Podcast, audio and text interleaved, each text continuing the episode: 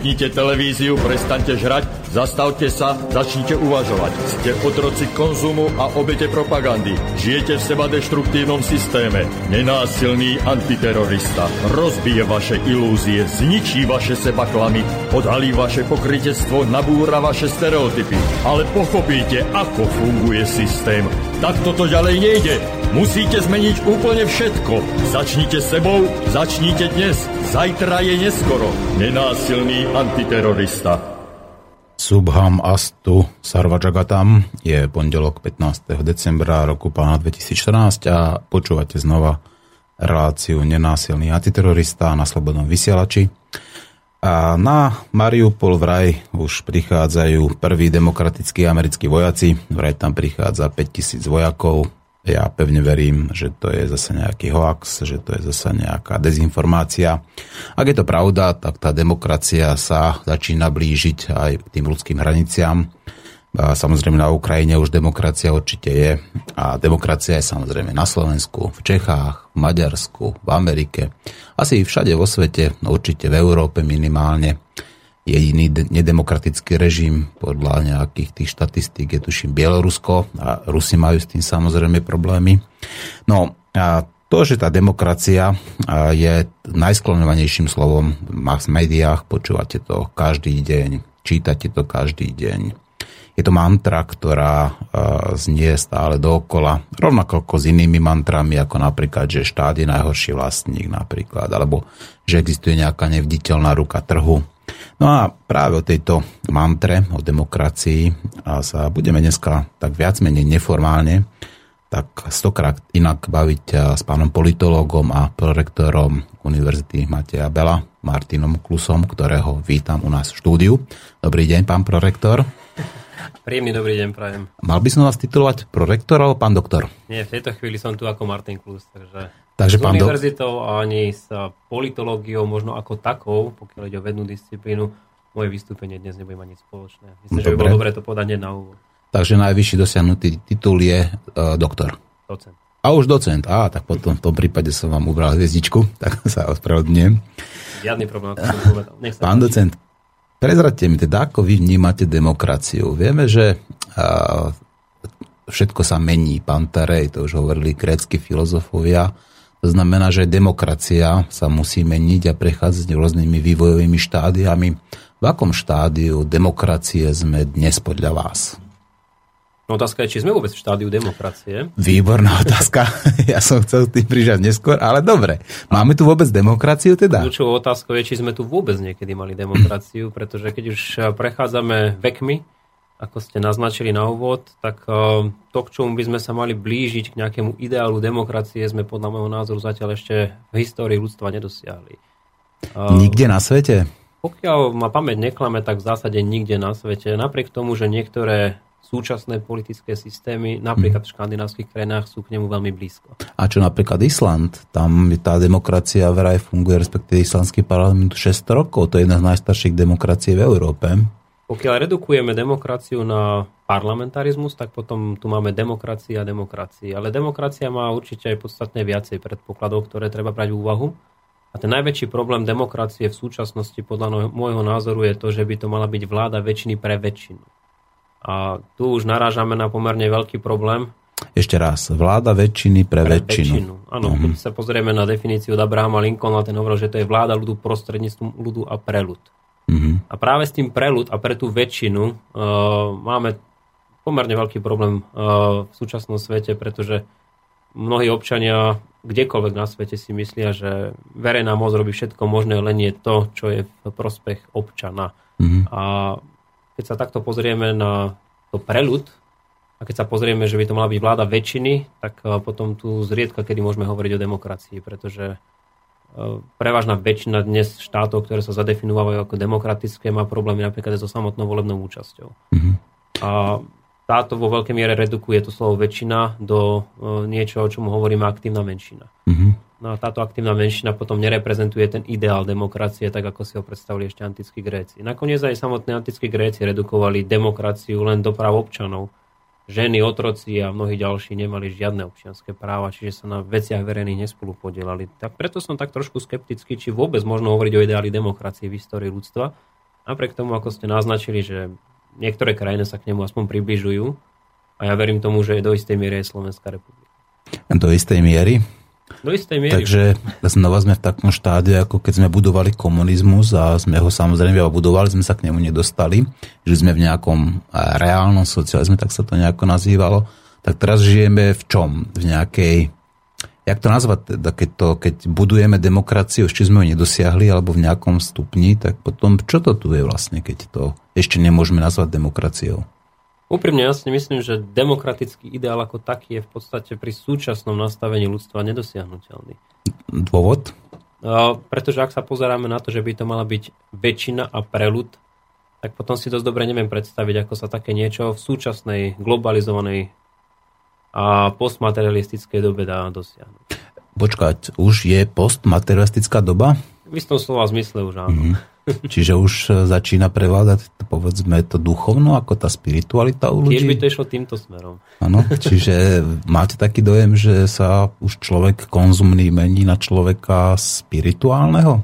To by bolo to ideálne štádium, ktoré by sme mm. mohli dosiahnuť, ale ja mám pocit, že materializmus e, prechádza do postmaterializmu, ktorý začína prejavovať ešte závažnejšie defekty, ako, mm-hmm. ako mal samotný materializmus. Ale to nesúvisí celkom priamo s demokraciou, mm-hmm. ale keď sa na to pozrieme, akým spôsobom materializmus ovplyvňuje demokraciu, tak potom je jednoznačne nežiaduc.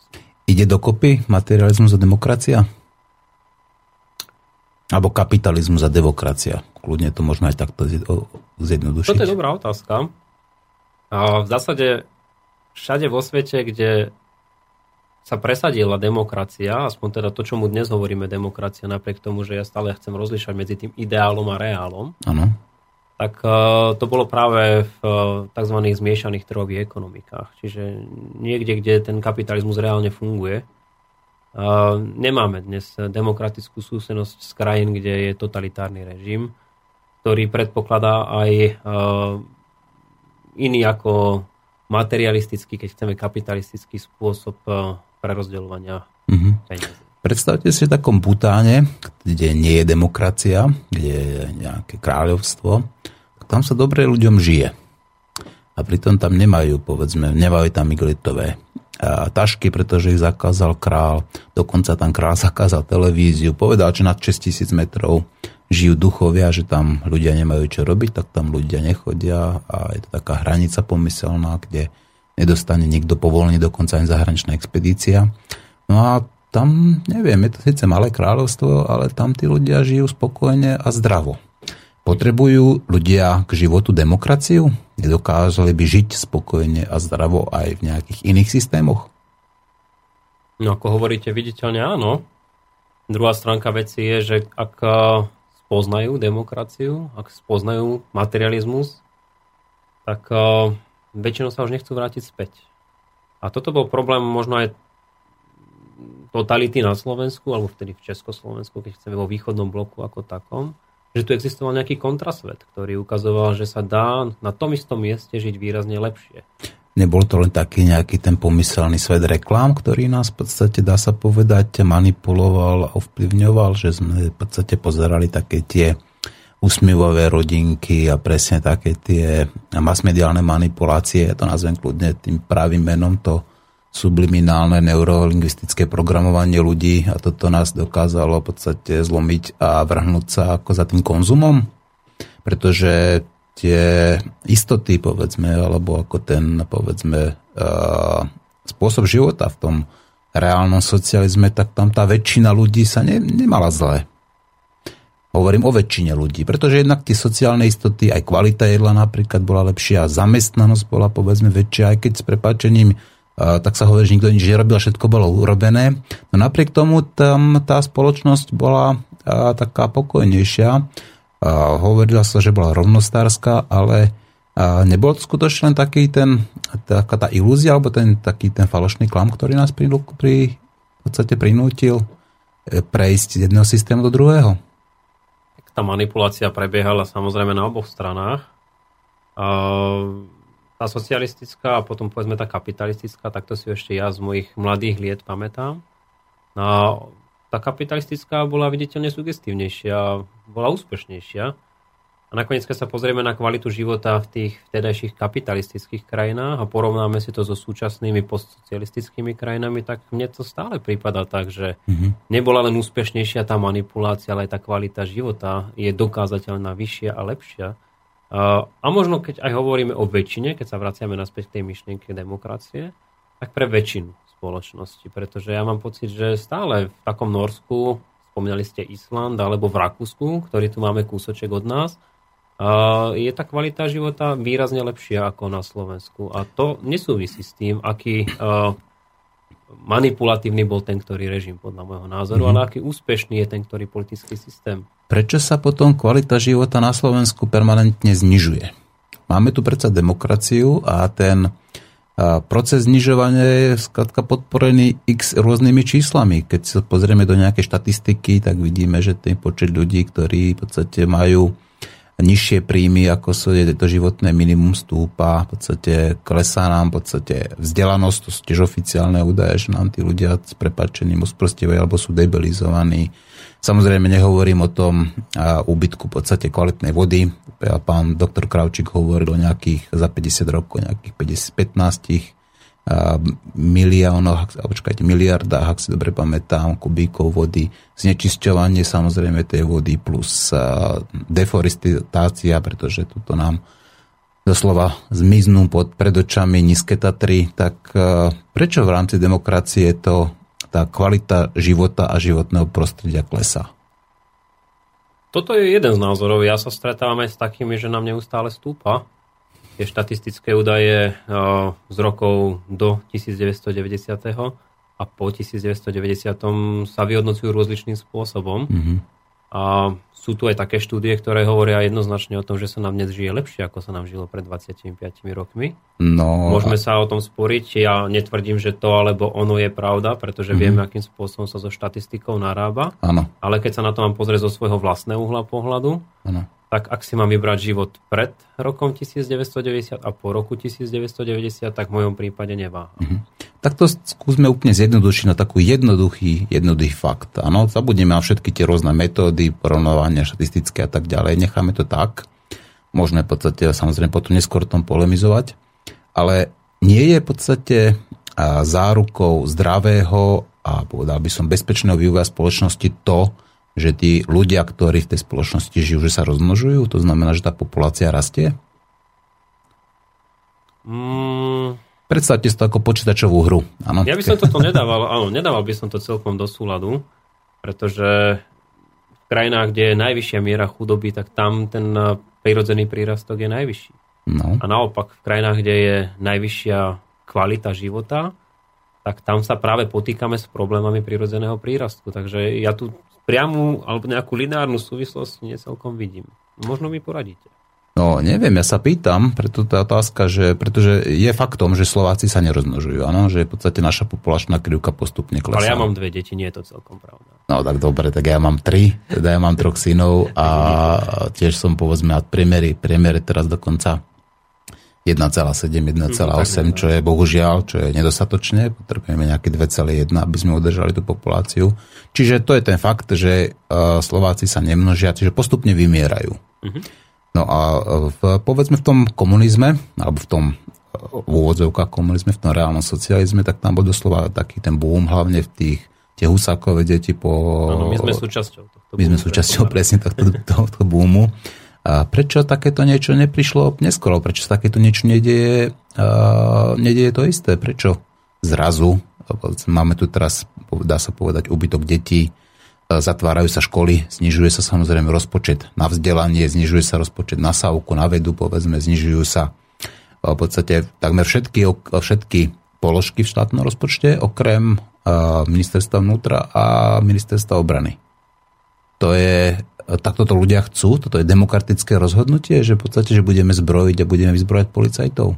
Toto je rozhodnutie vlády Slovenskej republiky, ktorá zišla z demokratických volieb. Uh-huh. Demokratických v zmysle tom, že boli všeobecné, rovné, tajné a slobodné. A to uh-huh. zatiaľ nikto nespochybnil. Uh-huh. Napriek teda tomu, že už keď sa vrátime k tým voľbám, uh-huh. teraz možno odskočím od tej vašej pôvodnej otázky, že ako je to s tou uh, produkčnou schopnosťou slovenského národa, tak uh, tie voľby hovoria sami o sebe o tom, že s demokraciou ako takou, ako s politickým systémom tu na Slovensku, a nie len tu na Slovensku, máme pomerne vážny problém, pretože súčasnú vládnu stranu nám volilo 44,42% obyvateľov.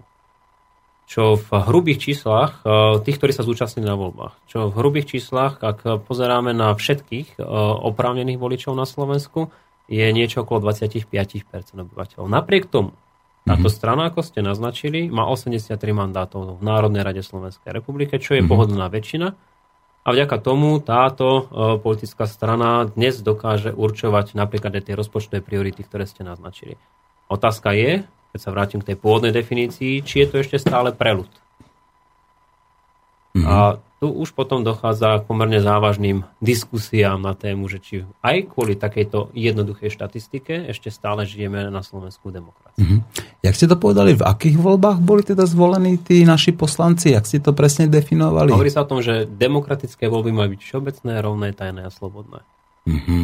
Všeobecné, rovné, áno. Mm-hmm. No a v čom sú rovné, keď povedzme tí jednotliví kandidáti dostávajú rovnaký priestor v médiách, že povedzme máme tu dá sa povedať, už taký mediálny predvýber kandidátov, že niektorí, nazveme ich, oni sa nazývajú sami seba, že štandardné politické strany alebo štandardní politici, Viem, tak tí dostávajú mierí, 90% povedzme tohto, tohto priestoru. Tá Dokonca... rovnosť sa myslí rovnosť hlasov. To znamená, Aha. že váš hlas je rovnako vážený ako hmm. môj hlas, alebo rovnako vážený je hlas človeka, ktorý nemá ani A je to toto vzdelanie. správne? Tak toto bolo v každej demokracii? Nebolo. To Pretože je viete, ktorý nechcem tu vás, máme od začiatku 20. storočia. Nechcem vás urážať, viete, ale podľa mňa hlas človeka, ako ste napríklad vy, povedzme, ktorý je vzdelaný a vzdeláva sa neustále, má v podstate nejaký vyššie inteligencia, povedzme nejakého kopáča kanálov, tak e, prečo by mal byť rovný, keď ten človek z prepačne okrem kopania kanálov nevie nič a bude voliť hoci koho, kto mu hodí nejaký párok, alebo zaplatí guláš, alebo kúpi pivo. A váš hlas, ktorý povedzme môže byť e, nasmerovaný má nejakú víziu dokonca, že myslí tak, že vie, že Slovensko by sa malo hýbať takýmto nejakým smerom, aby to tu znova prosperovalo, aby tuto ľudia sa znova množili, aby sa im tu žilo, povedzme, spokojne. Prečo, povedzme, tá rovnosť takýmto spôsobom uh, funguje? Nie je to práve ako takým tým, uh, takýmto, takouto výbornou manipuláciou, ktorou sa dá v podstate tá demokracia ovládať? Pretože poznáte Gaussovú krivku. Áno, samozrejme. No, v prvom rade ďakujem za tie milé slova, ale ja si nezurpujem právo mať e, napríklad tri hlasy v spoločnosti, lebo aj toto sa svojho času navrhovalo, že by nám tu mohla... Aj takto kedy si bolo. A, áno, a, že by tu mohla byť niečo ako sofokracia, že hmm. vláda múdrych. Znamená, že múdri ľudia, napríklad podľa výšky dosiahnutého vzdelania, čo tiež si myslím, že je nesprávne. Samozrejme, máme dostať. veľmi veľa debilov s titulmi, ako, taký, ako takých, aj dokonca aj, aj na najvyšších našich pozíciách. Áno, nebudem komentovať. Tak každopádne títo by mali mať podľa tejto teórie tri hlasy, ľudia so stredoškolským vzdelaním dva hlasy a ľudia so základným vzdelaním jeden hlas. Mm. Aj toto je jedna z možností, o ktorej sa diskutovalo mm. a diskutuje stále v odborných kruhoch Jedna z možností je potom majetkový cenzus, ktorý sme mhm. tu mali, dajme tomu, v 19. No, tak to by to už nevolil nikto. Uh, áno, to znamená, že tí najbohatší mali najviac hlasov, tí najchodobnejší mali najmenej hlasov. Tak sa na to môžeme rovno zabudnúť, lebo tak to funguje teraz. Ale, ale, práve tá, ale práve tá rovnosť hlasu tá zabezpečuje to, že hlas každého občana by mal byť rovnako vypočutý. Mm-hmm. To znamená, to je jedno, či je kopač kanálov, ako ste naznačili, mm-hmm. ale on má svoje záujmy. Mm-hmm. Uh, napríklad, aby tých kanálov bolo čo najmenej alebo aby ich bolo naopak čo najviac. No, to, a, áno. Abulujem, ale uvedome si, že každý človek, každá ľudská bytosť má svoje, má svoje záujmy a preto je dôležité, aby každá bola vypočutá rovnako, aby ten hlas mal rovnú váhu. Napriek tomu, že sa to vám a možno do istej miery ani mne celkom nepozdáva, mm. že človek, ktorý je negramotný a ľahko manipulovateľný, má rovnakú váhu hlasu ako my sami, mm. ale takto to predpokladá ideál demokracie. A mm. zatiaľ tento ideál demokracie v tomto slova zmysle na Slovensku mm. má. Dobre, no a čo, tie, čo ten predvýber tých kandidátov, predvýber politických strán, čo povedzme už tie často aj manipulatívne uh, predvolebné výskumy? Potom sa môžeme sporiť o tom, že či tu máme demokraciu alebo mediokraciu. Aha. Či nám naozaj nevládnu skôr médiá, mm-hmm. tým, akým spôsobom vyberajú témy, ako vyberajú Aha. kandidátov a nemôžu byť za tými médiami, povedzme, tí majiteľia tých médií? A to sú samozrejme prepojené nádoby. Áno, čiže tá mediokracia by potom išla nejako ďalej? Prechádzame z mediokracie do oligarchie Aha. napríklad. Áno. A A v istom slova zmysle som už započul aj to, že by sme na Slovensku mohli mať niečo ako kleptokraciu. Čiže... No tak toto máme určite. to... Takže ako tých rôznych definícií na to, aký režim vlastne máme na Slovensku, som zachytil samozrejme viacero, mm-hmm. ale realita je taká, že pokiaľ sa pozrieme napríklad do ústavy Slovenskej republiky, tak tá sa v mnohých článkoch odvoláva práve na to, že tu máme e, pri najmenšom demokratický fundament. Mm-hmm. A mali by sme k tej demokracii istým mm-hmm. spôsobom v rámci politického systému smerovať. Čiže ja sa stotožňujem s vašou výhradou, že napríklad priestor v médiách je taký, aký je. Ja sa stotožňujem s vašou výhradou, že tí najbohatší kandidáti majú výrazne vyššie šance ako tí najchudobnejší. Ale zase na druhej strane stále kľúčovou otázkou je, že či toto už je nad rámec toho, čo je demokracia a prípadne akým spôsobom tieto, uh, ako to povedať diplomaticky, deformácie demokracie mm-hmm. odstrániť a urobiť uh, z nášho politického systému niečo, čo by sa bližšie uh, približovalo k demokracii. Kde je ten bod zlomu? Kde je ten bod zlomu, že už to môžeme skutočne nazvať, že už to nie je demokracia teda podľa vás, ale že už to teda je povedzme tá oligarchia. Keď už sú tu nejaké vážne pochybnosti, ktoré sami sám pripúšťate, tak kedy, kedy už môžeme definitívne povedať, že toto tu nie je demokracia? Tak ja som stále asi tak trošku idealista. Ja verím tomu, že tie veci sa dajú meniť meniť to, to, to sa dá určite. rôznymi drobnými uh, možno krokmi, ktoré môžu priniesť uh, veci verejné výrazne bližšie k občanovi. Mm. Maličkosti, ktoré naozaj môžu byť podstatné v konečnom dôsledku. Napríklad neísť do vojny? Napríklad neísť do vojny, pokiaľ tá vojna je v rozpore s tým, čo očakáva národ ako taký. Ale, ale ja by som skôr povedal o takých drobnostiach, ktoré ja mám v pláne presadzovať vo verejnom priestore, mm-hmm. či už ako poslanec mestského zastupiteľstva, alebo ako tým líder pre zahraničnú politiku a politický systém strany Sloboda a Solidarita, e, kde teda chceme napríklad sfunkčniť priamu demokraciu, alebo keď mm-hmm. chceme referendovú demokraciu. Prečo je zrazu v tejto demokracii nefunkčný ten najzákladnejší, v podstate dá sa povedať demokratický demokratická voľba, to referendum. Pretože je správne takým spôsobom, že je doslova znefunkčnené. Prečo to takýmto spôsobom? To sme my chceli, to chcela tá väčšina? No ak sa pozrieme na proces príjmania ústavy Slovenskej republiky, tak je veľmi diskutabilné, že či to chcela zrovna väčšina. No, však tam sú ľudia, ktorí hlasovali proti tomuto zákonu, napriek tomu sedia v parlamente. Proti zákonu ktorému? Proti, proti Slovenskej ústave, áno. áno. Uh, Nepamätám si. KDH tam sú ešte, ktorí... Myslím, že už fyzicky tam asi nikto z nich nesedí. A Figel Huršovský? Pôvodných v tom 92. roku. Musím to pozrieť. No, mne sa zdá, že práve Akokoľvek no. za to, ak ste sa pýtali, že prečo dnes nemáme funkčnú referendovú demokraciu, tak pochopiteľne preto, lebo to takto niekomu vyhovuje. Aha. Mhm. Tak a teraz otázka je komu? No ja predpokladám, že predovšetkým tým politickým stranám, ktoré by sa mohli cítiť ohrozené funkciou priamou, alebo keď chceme referendovú demokraciu. Uh-huh. A čo hovoríte na názor, že, že tu funguje nejaká partokracia? Áno, toto je tiež jedna z tých krácií, o ktorej sa hovorí, že tu máme na Slovensku. Ak sa na to pozrieme z pohľadu volebného systému, tak v zásade je to pravda.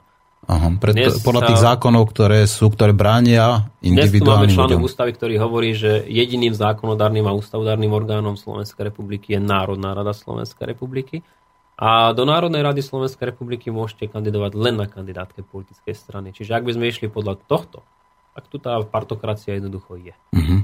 No a teraz prichádzame v podstate už k tomu, pán váš kolega docent, pán Chmelár, to nazval, že tu máme oligarchiu s vládou partokracie. Ja som to iba trošku ako rozšíril ako jedno slovo, teda je, že to je policentrická oligarchia s vládou partokracie. Pretože to, že tam máme v podstate nejaké tie bábky, to sú tí naši politici, tak to, ich vidíme každý deň. Ale ich reálna moc v podstate je ťažko definovateľná, pretože my nevieme, čo sa deje v zákulisí. Ale zase vieme, že tu existujú samozrejme aj nejaké indície, a nejaké konkrétne, povedzme, fakty, ktoré naznačujú to, že tu máme tú policentrickú oligarchiu. To znamená policentrickú, aby to pochopili naši poslucháči, že nemá iba jedno centrum, ale že má povedzme tých centier 5 alebo 6. Môže to byť takto? Pán Chmelár, keď to povedal do médií, tak dostal dva roky zákaz vystupovať. no ja vzhľadom na moju novú pozíciu, teda prácu, alebo expertiznú činnosť, akokoľvek to nazveme pre politickú stranu v tých médiách, asi toho už nenavystupujem tiež veľa. Ale napriek tomu ja nesúhlasím celkom s pánom Chmelárom v tom smere, že by sme tu mali niečo, čo by sa dalo úplne presne zadefinovať. Ja by som povedal, že náš politický systém prejavuje prvky rôznych tých krácií, o ktorých sme hovorili. Od mediokracie cez oligarchiu, mm. kleptokraciu, keď chceme, až po, až po reálnu demokraciu. Alebo aj totalitu. Myslím, demokratickú totalitu, áno. Alebo dokonca by som povedal eurototalitu. Veď v podstate už teraz 80% zákonov, ktoré sa schválujú, tak prichádzajú z Europarlamentu. Uh-huh. U nás sa len preložia, zdvihne sa to ruka, vybavená vec. Takže... Ktorýkoľvek z týchto zákonov, uh, alebo pardon, ktorýkoľvek z týchto ktorúkoľvek z týchto definícií demokracie si zoberieme, tak uh, nájdeme tu isté prvky, ktoré fungujú na Slovensku. Ale ja sa nestotožňujem s tým, že by sme mohli slovenský politický systém zadefinovať len jedným z nich. Mm-hmm. Určite vykazuje prvky každého z nich. Mm-hmm. V rôznych uh, situáciách rôzne. A zase bavme sa o tom, akým spôsobom sa s týmito defektami, keď chceme vysporiadať. Keď ste spomínali to, že tu máme policentrickú oligarchiu, tak ja sa pýtam, prečo tu ešte stále nemáme zákon, ktorý by jednoznačne transparentne preukázal, kto koho financuje, mm. za kým stojí mm. a s kým rokuje a za akých okolností. A to znamená prijať tu v podstate okamžite zákon, ktorý by zadefinoval mm. lobbying, lobistické aktivity a lobbystov. No tak to, na to tu mám odpoveď, že prečo. No ja, ja vám poviem, prečo nie, pretože ka, Samozrejme, že Kapri si nevypustia vlastný rybník. To je presne to isté ako s referendovou demokraciou. Takže áno, vieme o týchto problémoch, že tu máme. Áno a vieme o tom aj prečo sa to nedá jednoducho vyriešiť. Takže otázkou teraz je, čo s tým môžu urobiť občania. Tak, a teraz tu platí to pravidlo, že demokracia sa demokratickým spôsobom odstrániť nedá. To je dosť diskutabilné. A ja si nemyslím, že je v záujme občanov Slovenskej republiky, aby sa demokracia no, odstránila. No, nazvime túto demokraciu v úvozovkách a skúsme odstrániť demokratickým spôsobom. Lebo sami ste povedali, že to nie je presné, ako že to tu máme demokraciu, že to iba nejako k nej blížime. Sám ste nazval, že tie, ten systém, ktorý tuto je, sa dá nazvať rôznymi menami. Možno najbližšie, hovorím možno najbližšie, alebo ja osobne to tak cítim, že najbližšie má k tej policentrickej oligarchii z partokracie No ale ako teda zmeniť demokraciu nefunkčnú na demokraciu funkčnú, keď vieme, že demokratickým spôsobom to nejde? Prečo by to nešlo demokratickým spôsobom? No pretože tam sú povedzme tie, tá partokracia tam je zabetónovaná doslova. Legálne, to znamená prostredníctvom zákonov, mediálne, to znamená, v podstate to je to najdôležitejšie, že, ma, že ovládajú médiá a do, prístup k médiám dostanú len tí, ktorí sú predvybratí. To znamená, tí ľudia, ktorí povedzme sú rovnako občanmi, ako ste vy alebo ja, tak ten priestor nedostanú a to znamená, v podstate neexistujú. Čiže legálne, mediálne samozrejme a plus uh, aj uh, vojenský, pretože sa samozrejme súčasní demokratickí vládcovia ovládajú políciu, ovládajú súdy, ovládajú armádu. Hm? No napriek tomu, čo ste teraz povedali, ja som podstatne väčší optimista čo súvisí teda aj s mojimi poslednými krokmi. Ja si stále myslím, že je možné, či už od miestnej úrovne až po tú celoštátnu, postupne ten systém meniť a reformu. A Slovensko dnes nie mhm. je Slovenskom z roku 1990 napríklad. A nie len v tom negatívnom slova zmysle, aj v tom pozitívnom slova zmysle. A stále si myslím, že je tu možnosť poukazovať na tieto problémy a aj preto tu dnes v tomto štúdiu sedím mm-hmm. a hovoriť o možnostiach, ako tie problémy riešiť demokratickým spôsobom a to napriek všetkým tým výhradám, ktoré ste spomenuli. Ja verím tomu, že nie všetci politici sú zlodeji, ja verím tomu, že sa ja nájdú... asi troch poznám. Že sa nájdú aj takí, ktorí to myslia dobre a vážne s tým, že chcú naozaj priblížiť náš systém bližšie k tomu ideálu demokracie. A v tomto konkrétnom prípade si myslím, že keď tá diskusia sa začne, bude prebiehať, tak to nakoniec môže dopadnúť ako s imunitou a indemitou poslancov. Nakoniec ju zrušili práve vďaka napríklad Gorile. Hmm. Takže pomaličkými postupnými krokmi, ja verím tomu, že aj náš systém... Máme toľko času, aby sme pomaličky postupnými krokmi ako tak počkali, kým tí zlodeji v podstate utečú alebo vymrú. A neriskujeme napríklad to, že zasa demokratickou voľbou príde k moci nejaký Hitler, pretože Hitler bol takisto zvolený demokraticky, ak si dobre pamätám. Áno, samozrejme. To riziko tu stále je. Vychádzajú z vášho a môjho veku. Netvrdím, že sa toho dožijeme my. Ale... V tomto som optimista zase ja. Áno, super. Ale stále si myslím, že keď už nič iné, tak sa o to musíme postupne pokúšať. A ja som pripravený v tomto prípade poskytnúť všetky moje vedomosti a schopnosti, aby sme aspoň drobnosti dokázali v tom systéme presadiť.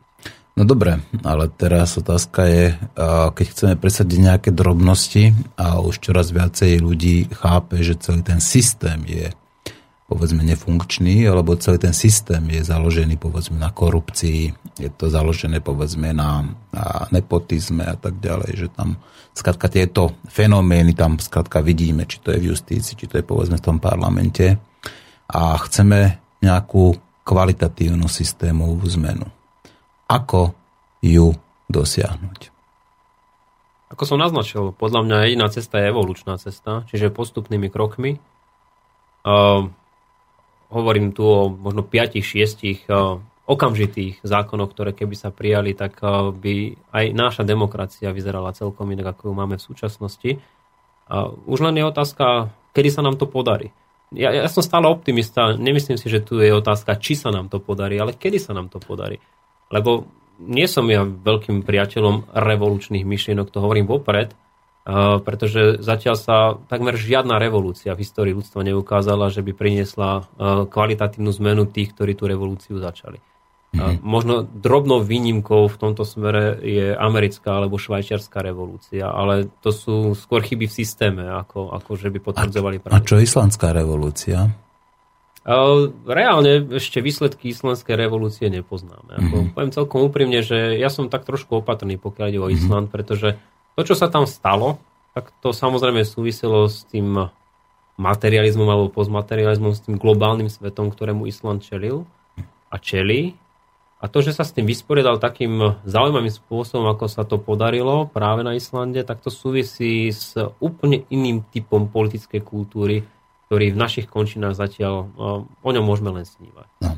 Ja by som chcel, pán docent, upozorniť na jednu vec, že keď hovoríte, že jediná cesta je evolučná, tak mm-hmm. sám si musíte uvedomiť, že nie je jediná, pretože vždy tu je tá možnosť druhá, tá je ja revolúcie. O, o, o tom, tak. ako ja vnímam túto tak. možnosť, z môjho pohľadu jediná cesta tak. je evolučná. Hovorím o Martinovi Klusovi v tomto prípade. Áno. Ja viem, že je pomerne značné množstvo občanov, ktorí už nevelia v evolúciu Áno. a myslia si, že celý systém dokáže napraviť len revolúcia evolúcia je funkcia. Ja to hovorím takmer každý týždeň ako o tom, že to je funkcia, že to je skratka permanentná zmena, že aj sociálna evolúcia skratka musí a pokračuje ďalej.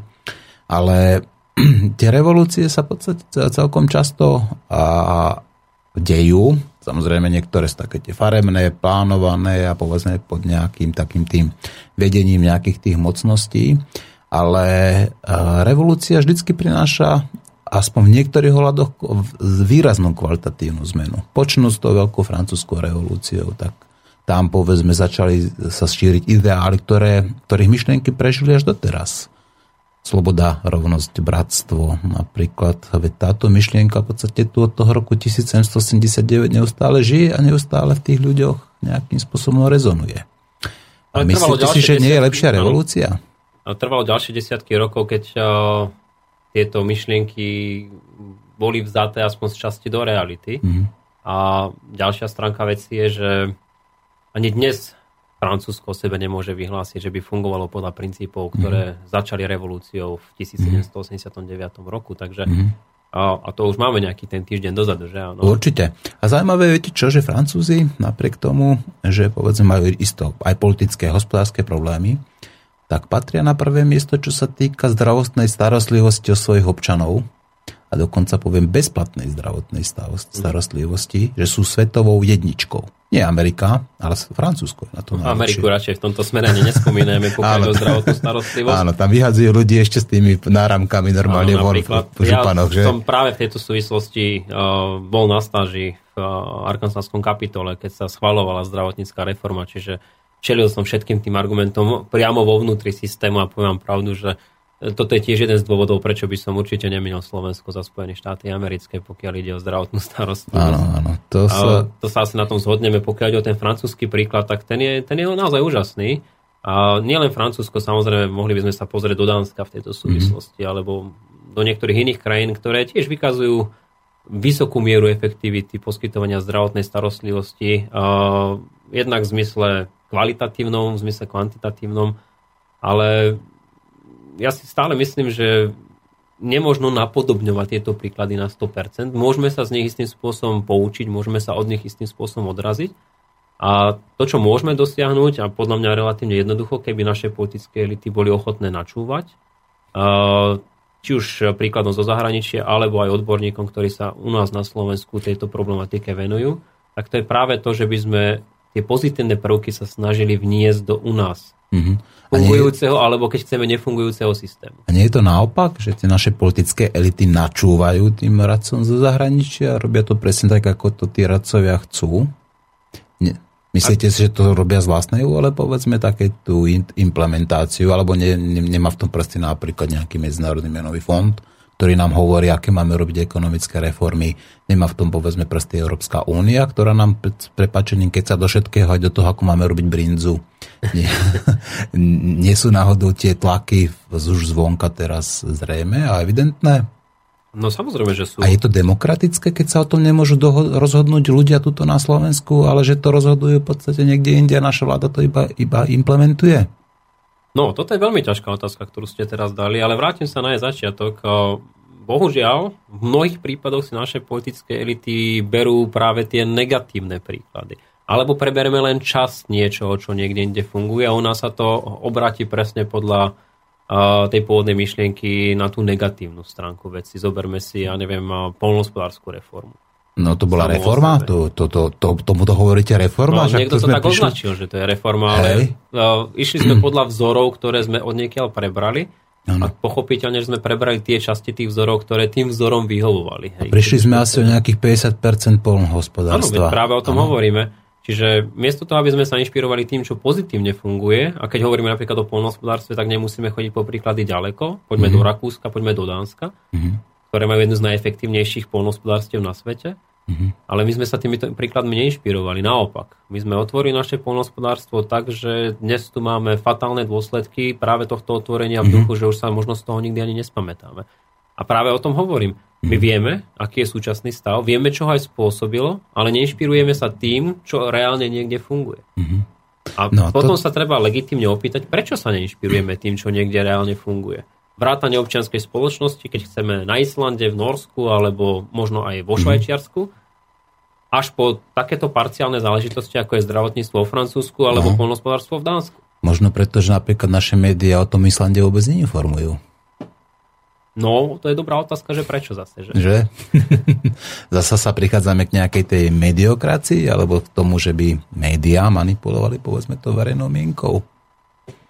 Je to jedna z dôležitých úloh médií v súčasnosti. Nie je to tak, že médiá tú verejnú mienku vytvárajú? Nie je to náhodou taký systém, že keď budete chcieť počuť svoj názor, tak my vám ho povieme? Ja by som sa zdržal slova manipulovať, ale minimálne pokiaľ ide o slovo ovplyvňovať, tak toto médiá samozrejme v duchu ich jednej zo základných funkcií v demokracii majú a robia.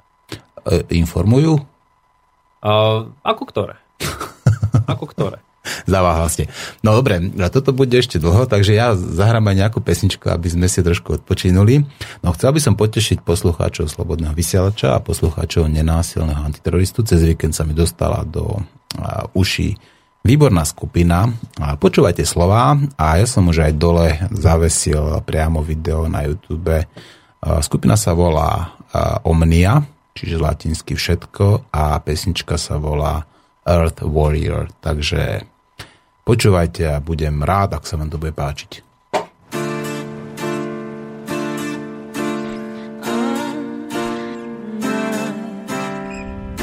There's a war on nature we can all choose what to do. So if you feel like I feel the love of the earth, well, you can be an earth warrior too. Cause I'm a warrior. how I trip. Whoa, I'm a warrior. How about you? I'm a warrior, earth warrior, true pagan, yeah. I'm a warrior, nature's soldier, fighting for the earth. This is my home, is where I belong.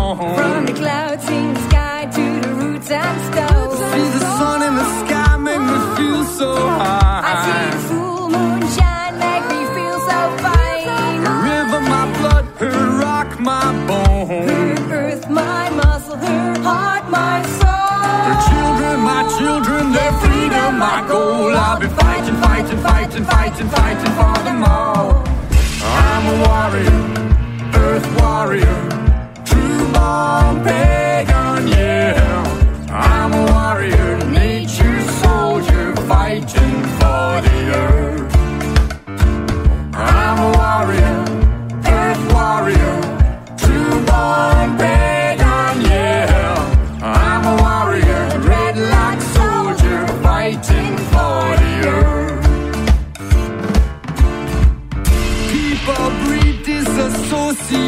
Disassociation. Industrialization of elimination. A million mutant monkeys making mutilation. Deforestation from nation to nation. The earth and her children know they cannot From hide. pollution, confusion, and genocide. But I will protect them, yes, I got the right. Cause I'm a soldier, I fight the good fight.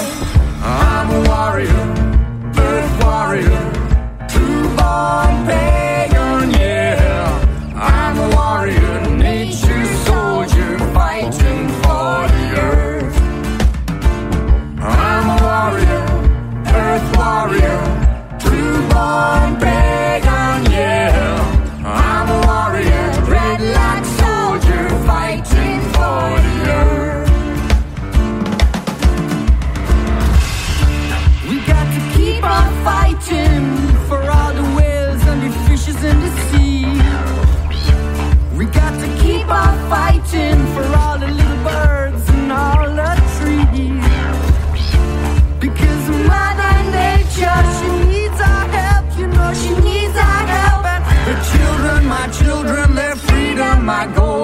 fighting, fighting, fighting, fighting, fighting for them all.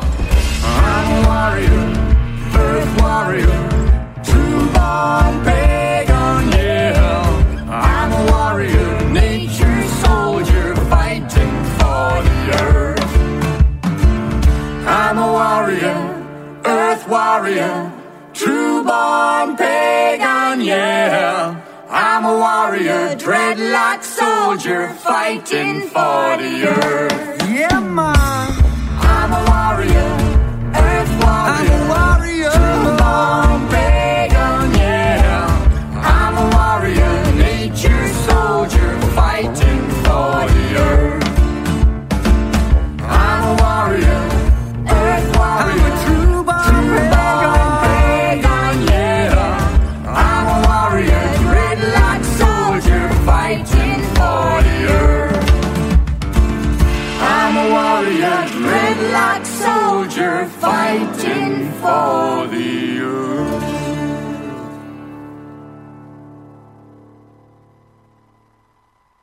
tak nám dohrala naša, respektíve moja nová obľúbená skupinka a ešte si to určite zahráme. No, máme tu pána a, dok, docenta Martina Klusa, ktorý tu síce momentálne nie je, ale každú chvíľku príde a bavíme sa spolu o demokracii. Mám na ňo nachystaných samozrejme veľa otázok, ktoré možno budú impertinentné, možno budú rýpavé, ale je dobré, keď sa otvorene, úprimne a pravdivo porozprávame o systéme, ktorom žijeme. Či náhodou nežijeme v nejakej ilúzii alebo v sebaklame, ktorý nazývame demokracia, ktorý je umocňovaný médiami a tým neustálým opakovaním sa politikov, že toto je to správne, toto je to jediné a nič lepšie ako demokracia neexistuje. Či to nie je zasa iba jedna z tých mantier, ktoré sa tí naši politici naučili hovoriť a ktoré je nás takýmto spôsobom držia v tom seba klame, v tej ilúzii. Tak už sa nám pán docent vrátil, takže môžeme pokračovať ďalej. No, ja som spomínal o tom, že či to nie je skutočne nejaká tá ilúzia, alebo seba klam, tá demokracia. Nie, podľa vás nie.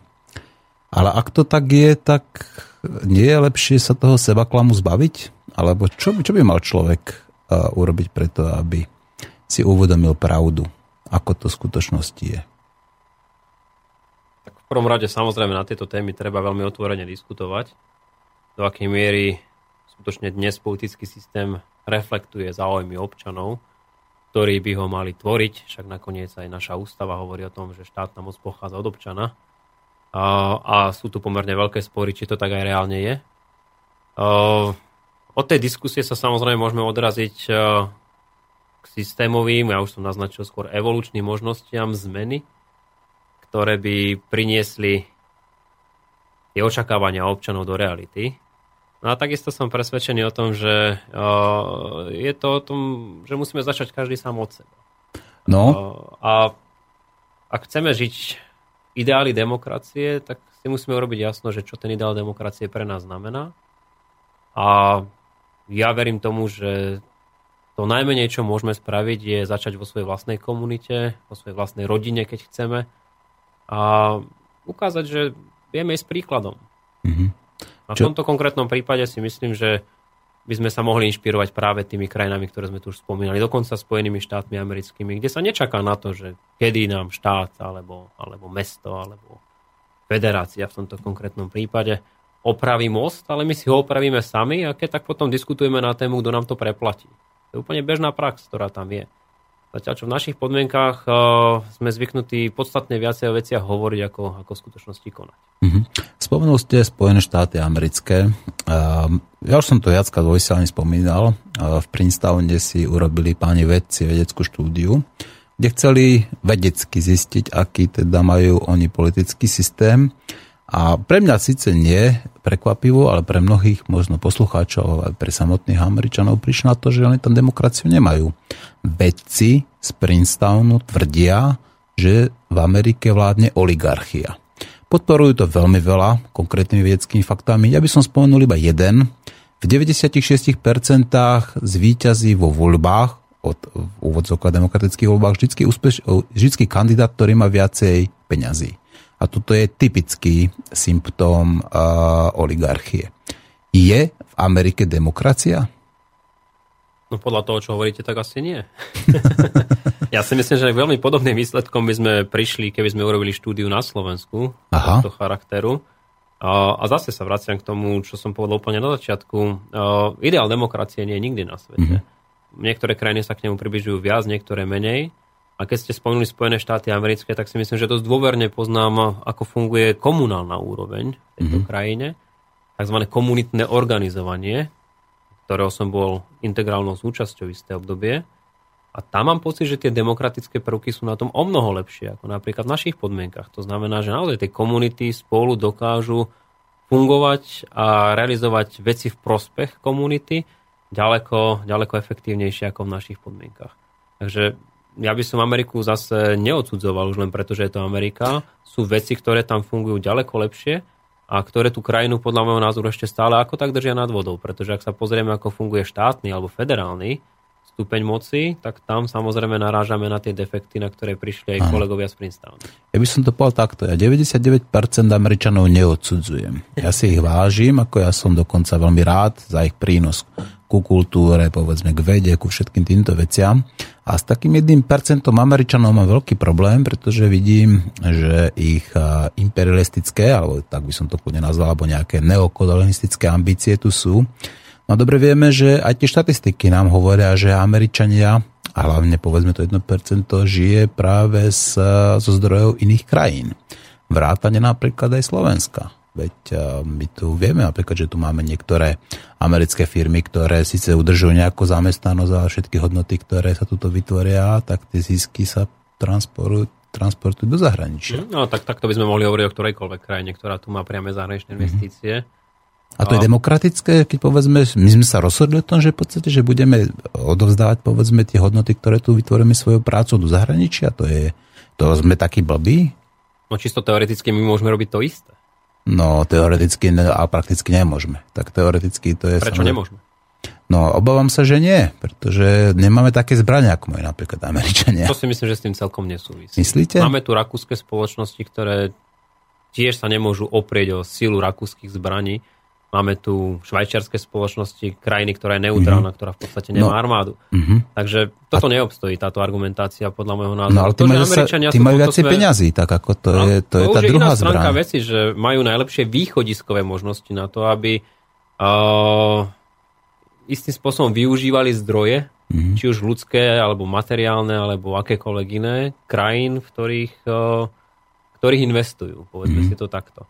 A samozrejme, že tu ten spor, e, či je to vôbec správne, či je to morálne, že to mm-hmm. Spojené štáty, ale hovorím, ktokoľvek iný robí, e, ten spor tu je dlhodobo, to už je niekoľko desaťročí, však nakoniec tak sa začala iránska revolúcia, takto by sme mohli hovoriť o Líbii, Iraku, Sýrii a mnohých iných príkladoch. Mm-hmm. Takže áno, toto sú legitimné veci, o ktorých treba hovoriť a tom, tejto súvislosti treba mať trošičku naštudované základy geopolitiky, prečo to niekto môže a niekto mhm. nemôže. Ale na druhej strane nikto nám nebráni na Slovensku, aby sme my napríklad investovali v Moldavsku. Mhm. A prečo to dnes nerobíme, alebo prečo to robíme len v minimálnej možnej miere, to už je iná stránka veci. A možno to vo veľkej miere súvisí s tým, že naša verejná moc ďaleko viacej podporuje práve priame zahraničné investície, podľa možnosti veľkého charakteru ako automobilky, alebo už ste spomínali US Steel Košice, kde dokonca premiér vlády ide do Pittsburghu vyjednávať, aby tu US Steel Košice zostalo, čo je pre mňa ťažko predstaviteľná situácia pri kancelárke Nemecka napríklad. Hoci samozrejme neporovnávajme neporovnateľné, a teda Nemecko nie je Slovensko. A potom, prečo nepodporujeme malé a stredné podnikanie? Prečo ne, neinvestujeme podstatne viacej peňazí do vedy a výskumu, tak ako to robia napríklad Fíni, Švedi, Dáni alebo Lebo sa tak väčšina predsa demokraticky rozhodla. Ne? Ale to som si práve nie celkom istý. no potom tu nemáme demokraciu? A v tomto konkrétnom prípade tu máme predovšetkým partokraciu, mm-hmm. konkrétne politické strany a od roku 2012 jedna rozhodla, že na vedu a výskum dávame myslím, že druhý najmenší počet finančných prostriedkov a ešte to v celej Európskej únie a ešte, ako ste naznačili v súvislosti so Slovenskou akadémiou vied, máme ambíciu to znižiť. Áno, budem to myslím, že stredu človeka zo Slovenskej akadémie vied, ale niečo inšie som chcel. Už starí Rímane vraveli, že krajinu môžete dobiť buď mečom, to znamená tými zbraniami, alebo dlhom, to znamená peniazmi. A aký vplyv majú peniaze na demokraciu? Samozrejme, že výrazný a významný. Uh-huh. Jak to je možné, veď predsa ako demokracia vláda ľudu. Tak no prečo, čo tí, majú tí spoločné peniaze? Aj tí ľudia sú samozrejme diferencovaní v zmysle materiálnom, to znamená, že každý máme rôzny prístup k zdrojom a toto samozrejme vo veľkej miere ovplyvňuje kvalitu demokracie v tej ktorej krajine. E, je tu istá paralela medzi množstvom alebo teda štruktúrou prerozdelenia prostriedkov v nejakej konkrétnej spoločnosti a kvalitou demokracie v tejto spoločnosti. Mm-hmm. Spomínali ste Island, ja spomeniem Norsko, kde som istý čas študoval, kde naozaj je tá štruktúra prerozdelenia majetku veľmi rovnostárska, nazvime to takto. A sú tomu... také rovnostárstvo som počul v socializme, takéto áno, niečo bolo, áno? A vďaka tomu je tá kvalita demokracie v tejto krajine výrazne vyššia. Rozdiel medzi norským socializmom a tým, ktorý sme budovali my, bol nielen ideologický, a tom práve napríklad kvôli tomu, že oni tú demokraciu reálne mali a my nie. Ale rozdiel je samozrejme v tom, že je tam, ako som naznačil, iná politická kultúra Mm-hmm. A tamojší socializmus, keď ho tak chceme nazvať, sa vyvíjal v podmienkach zmiešanej trhovej ekonomiky, zatiaľ čo u nás v podmienkach plánovanej ekonomiky. A dopadlo to tak, ako to dopadlo. A preto som už spomínal hneď na začiatku, že ja keby som si mal vybrať život medzi uh, súčasnosťou a rokom pred 1989, tak by som určite neváhal a chcem žiť súčasnosť. Nebolo Norsko počas druhej svetovej vojny fašistickým štátom? Podobne ako Slovensko. A to znamená, že tam nemajú dlhú demokratickú tradíciu. Majú tam výrazne dlhšie, ako ju máme my, pretože napríklad v roku 1905, keď sa Norsko stalo suverénnym štátom, tak sa to rozhodlo v referende. Zatiaľ čo u nás, keď sa e, rozdeľovala republika, tak o referende nechceli vtedajšie politické elity ani počuť. A nebolo to dokonca v ústave, že sa Československá federatívna republika môže rozdeliť iba prostredníctvom referenda? Áno, ústava bola v tomto prípade trácim kalendárom. A toto sa nedieje, povedzme, aj teraz? No ak sa pozrieme na niektoré články ústavy, tak pôsobia žartovne. Povedzme si to celkom úprimne. Mm. Myslím, že je to 73. článok ústavy, ktorý hovorí napríklad o tom, že poslanec nie je viazaný príkazmi. mm-hmm. a vidíme reálne, ako to v Národnej rade Slovenskej republiky funguje. Áno, Takže to- ak si spomenieme na 92. rok, alebo Mhm. ak sa pozrieme na súčasnú ústavu, nájdeme tam viacero ustanovení, ktoré pôsobia už Mhm. tak trošku žartovným spôsobom. Nie je to ďalší taký ten dôvod, aby sme si mohli myslieť, že žijeme teda v ilúzii alebo v sebaklame, keď v podstate vidíme, že sa vo veľa takých tých flagrantných prí, pri, povedzme, prípadoch ako porušila ústava, povedzme, a tých, tých možností samozrejme veľa a stále ma to vedie k tomu, že to je zasa iba ten sebaklam a že tá ilúzia, že tu máme nejakú demokraciu. Toto je jedna z možností, ako sa na to dá pozerať. Ja sa na to pozerám tak, že ak o týchto zlých veciach v našej ústave a v našich zákonoch vieme, tak sa ich pokúšme napra- pokúšajme naprávať. Mhm. A môj názor je taký, že um, ideme presne opačnou cestou. Aha. Tak Občania- ale keď to väčšina chce, tak prečo nie, No že? práve, že to nechce väčšina. Občania Aha. rezignovali na možnosť a schopnosť naprávať tieto veci. Nie je to preto, že sú tam už zabetonovaní tí partokrati? To si nemyslím. Aj na Slovensku prišlo k mnohým volebným prekvapeniam v minulosti aj v súčasnosti. Čiže Ktoré myslíte? mám na mysli napríklad aj komunálne voľby. Kto by dnes povedal, že sa pán Bročka môže stať primátorom Trnavy, Mhm. alebo že e, pán Haďari nebude primátorom Prešova. To boli Mhm. veľké prekvapenia z môjho pohľadu ako politológa. A napriek tomu sa udiali. A... Nie je to také protestná voľba? Ale že... vidíte, takisto ako bola protestná voľba pri voľbe župana bansko samozprávneho kraja, tie prekvapenia tu sú. Tí občania reálne tú moc majú. Akurát, že sami rezignovali častokrát na to, aby tú moc dokázali uplatniť. A to najhoršie, čo môžu urobiť, je vykašľať sa na veci, stať sa indiferentnými. To znamená, že sa nezaujímajú o veci verejné, to znamená, že odmietajú ísť voliť, pretože si povedia, že to nemá zmysel, že ich hlas nemá žiadnu cenu, alebo že svojim hlasom len podporia súčasnú kleptokraciu, partokraciu, oligarchiu alebo čokoľvek iné, čo tu bohužiaľ tie prvky, ako som naznačil, máme. Jedinou cestou je, z môjho uhla pohľadu, aby občania prejavili záujem, aby prišli voliť a volili tie politické strany a tie politické elity, ktoré im tú zmenu istým spôsobom umožňujú. K tomu sa, tomuto sa ešte dostaneme. A nedostali sme sa na do takého štádia demokracie v odzovkách, že si teda demokraticky volíme, ale vyberáme si iba menšie zlo a väčšie zlo. A nie je práve toto ten dôvod tej uh, rezignácie tých voličov, že skrátka oni si uvedomujú, že si stále volia zlo, len si vyberajú teda ako jeho nejaké zlo s tým prívlastkom, väčšie alebo menšie, ktoré je samozrejme relatívne. Nie je práve toto dôvodom toho, dá sa povedať, toho poklesu záujmu o voľby? Ja viem, že takto mnohí občania uvažujú. A ja sa im úprimne povedané ani veľmi nečudujem, pretože najmä vo voľbách do Národnej rady aj ja fungujem v tomto režime. Nie je takej politickej strany, kde by som sa stotožnil so 150 členov kandidátkou. Vždy je tam aspoň 1, 2, 10, 50, možno 150 ľudia, s ktorými mám nejaký problém. A, takže báme sa o tom, že máme zle nastavený volebný systém, že sme nútení voliť politické strany a nemôžeme voliť politické osobnosti. Na druhej strane, aj toto má svoje zdôvodnenie v politológii, ale nechcem tu teraz uh, zachádzať do týchto teórií. Vravili ste na úvod, že to má byť skôr neformálna diskusia, takže bavme sa o tom, čo sa s tým dá robiť. A ja si stále myslím, že to, čo sa s tým dá robiť, je chodiť na tie zasadnutia do Národnej rady Slovenskej republiky, písať pravidelne, pýtať sa pravidelne našich poslancov, čo konkrétne urobili pre nás a prípadne čo by mali urobiť pre nás. A keď to nebudú robiť, tak ich vymeňme. Mm-hmm. To je cesta podľa môjho názoru.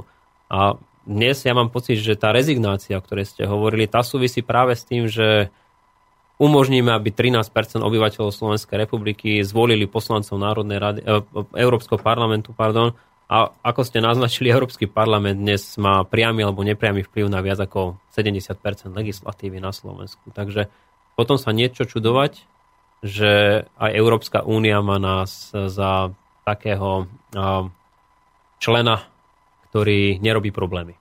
Asi tak by som mm. Čiže sme takí, jak to hovorí, mierni a pokojní, jak to nazval nás premiér, ako národ, ktorý Áno, má veľmi nemyslím si, že v vysokú... tomto smere to treba chápať pozitívne. No, v tomto smere to je samozrejme negatívne. A tá otázka k tej volebnej účasti a k tej rezignovanosti voličov. Pri akej volebnej účasti majú ešte a, tie voľby, tie demokratické voľby, že sú legitímne? Lebo už teraz sme sa stretli povedzme s tým 13,5% s 13,5% účasťou v tých eurovoľbách a kľudne sa môže stať povedzme, že príde ešte nižšia volebná účasť. Ono už aj bola. Myslím, No. že v druhom kole vyšších územných celkov alebo teda volieb do vyšších územných celkov sme mali, tuším, v Trenčianskom samozprávnom kraji. Nepamätám si, ktorý rok to bol presne 6,5% účasť. Čo už niektorí, sa... niektorí zo žartu hovorili, že stačí, aby prišla širšia rodina a župan je zvolený. No dobre, ale teraz sa, pýtam na tú legitimitu. No to je dobrá to, ako to, Pri akej hranici sú tie voľby ešte legitimné, keď už väčšina ľudí sa o to nezaujíma, väčšina ľudí rezignovala, alebo nemá tam proste to, do, to dobro, že tam vyberá si iba medzi tými zlami, tak pri akej účasti teda už môžeme hovoriť, že tieto voľby sú nelegitímne? Tu si myslím, že jednoznačne nastaviť nejakú hranicu legitimnosti alebo nelegitimnosti nie je správne. Tak ako nie je správne mať hranicu legitimnosti platnosti referenda na 50%.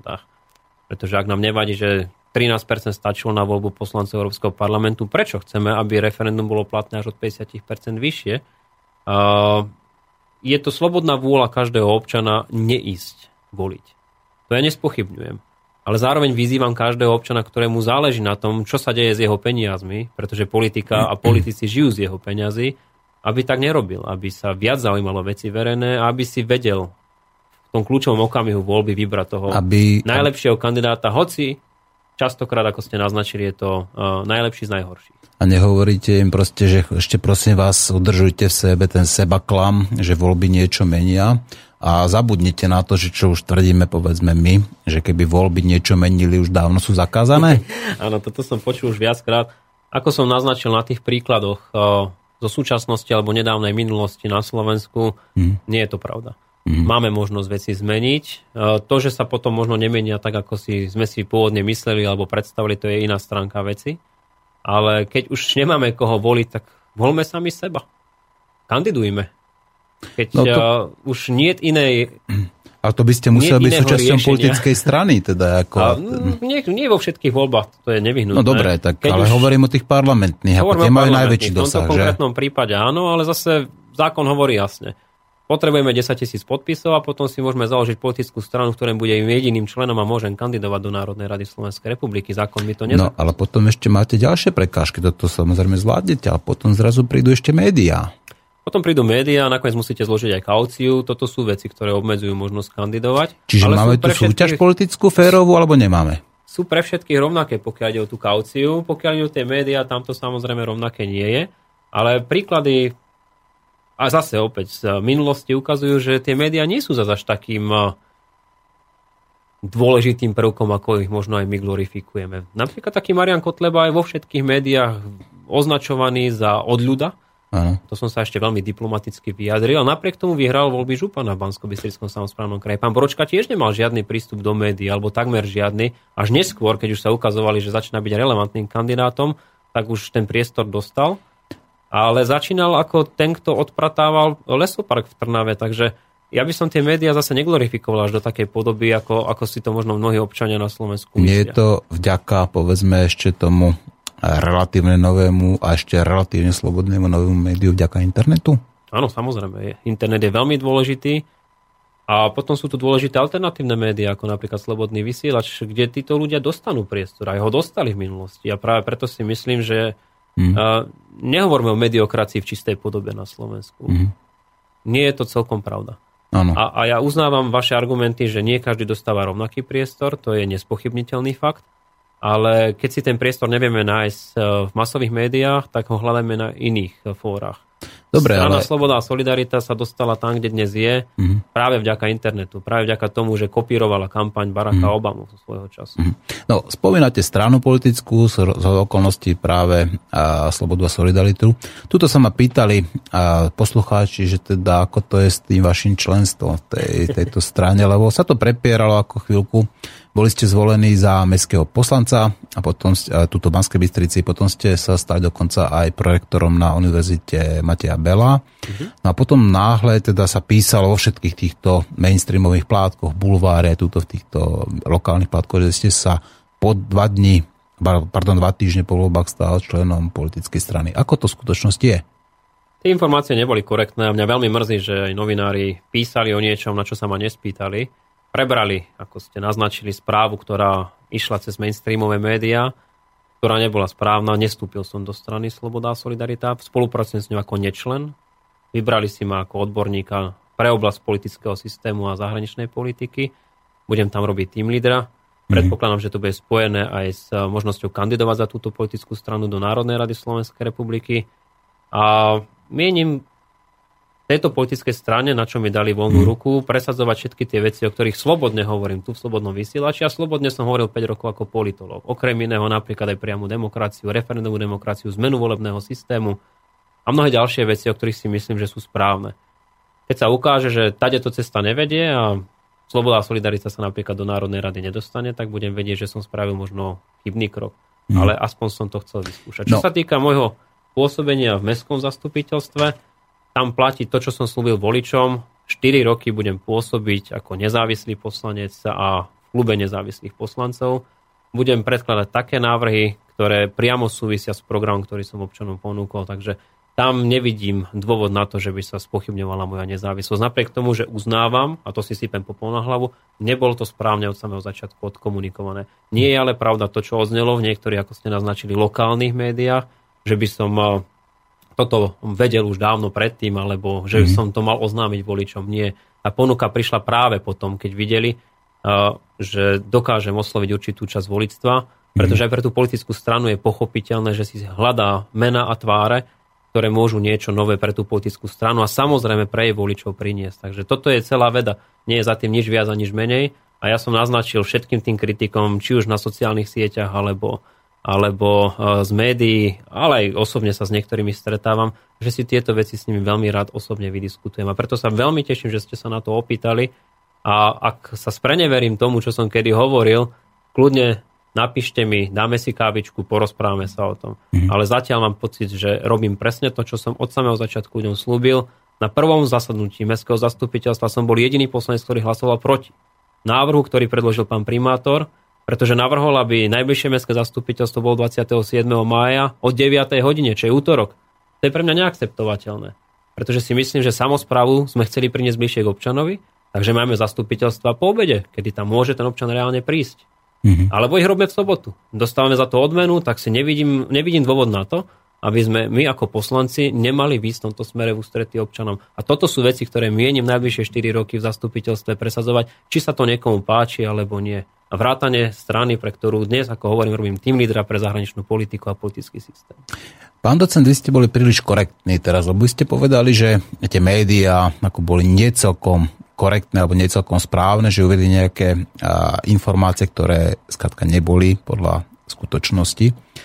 A, boli to klamstvá, pretože napísať, že ste členom strany a vy nie ste členom strany. Áno, môžeme to takto jednoducho povedať.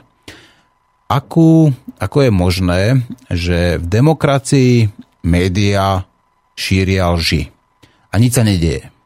Je to normálne, aby v demokratickej spoločnosti demokratické médiá šírili lži a nič sa nedialo? To je dobrá otázka. Lebo vo vašom prípade to je jasné. Áno, mm-hmm. nie ste členom sas a písali všade, že ste členom SAS, keď tam vstúpila. Áno. No, Takže je to lož. Ak by som chcel byť teraz advokát diavoli, tak možno to myslieť tak, že som vstúpil do týmu. Čo je v zásade pravda. Lenže bohužiaľ bolo to poňaté tak, že som sa stal členom tejto politickej strany. Čo zase, a celkom otvorene a korektne hovorím, nevylučujem do budúcnosti. Ak sa ukáže, že moje názory a návrhy táto strana reflektuje a rešpektuje, dostaneme sa do Národnej rady Slovenskej republiky a som mňa sa reálne stane politik, profesionál, potom sa na túto tému začnem s pánom predsedom opäť baviť. Taká je naša dohoda. Ale dovtedy som na to nevidel dôvod. Mm-hmm. Ale to, že médiá s touto informáciou prišli, úprimne za to jediná moja šanca, ako sa brániť, je teraz asi žalovať tieto médiá, čo si nemyslím, že by bolo najsprávnejšie pri mojom vstupe do politického e, diania na Slovensku, pretože chtiac, nechtiac, a tu možno som alibista z pohľadu niektorých e, poslucháčov slobodného vysielača, ja tie médiá budem potrebovať. Mm-hmm. A nevidím teraz dôvod začať moju politickú kariéru ich e, lenže, žalovaním a bojom proti ním. Pán docent, lenže jedenkrát ste im dovolili, aby u vás klamali, to znamená, vytvorili ste si precedens. To znamená, budú od vás klamať ďalej.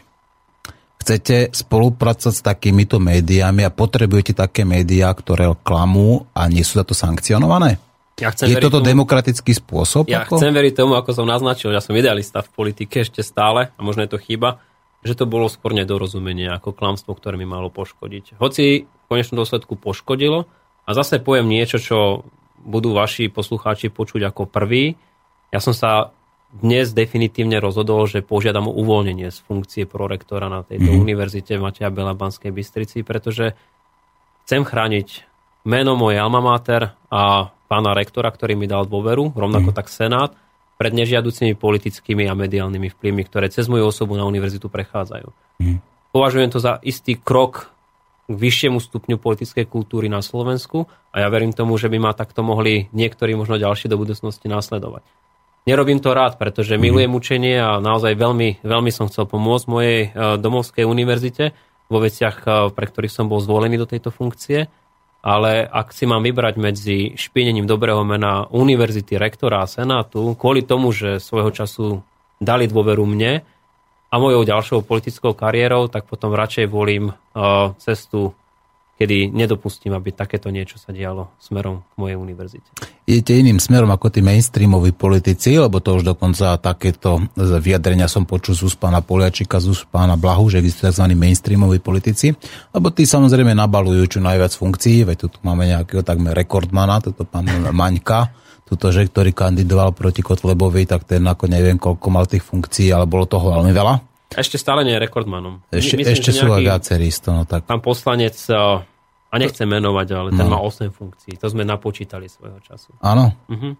Ako to všetko ten stíha. Ako, Vidíte, ako, no deň má 24 hodín a každý si to vieme zadeliť iným spôsobom. On, on nespí, ako, alebo bere iba 8 platov a s tým, že, že je vyškerený, že chlapci, Takto sa Možno to má šikovný tým ľudí okolo seba, dokáže mm. to zvládnuť. Ja nespochybnem, že je to možné, ale, ale v tomto konkrétnom prípade mám pocit, že to Neklamme nie si, prosím vás, ako buďme, buďme ako takí korektní, nebudeme tu takéto nejaké ilúzie si tu hovoriť. Ešte predsa našich poslucháčov, že tu máme nejakých supermanov, ktorí skrátka ako stíhajú 8 funkcií, až to robia poriadne, áno?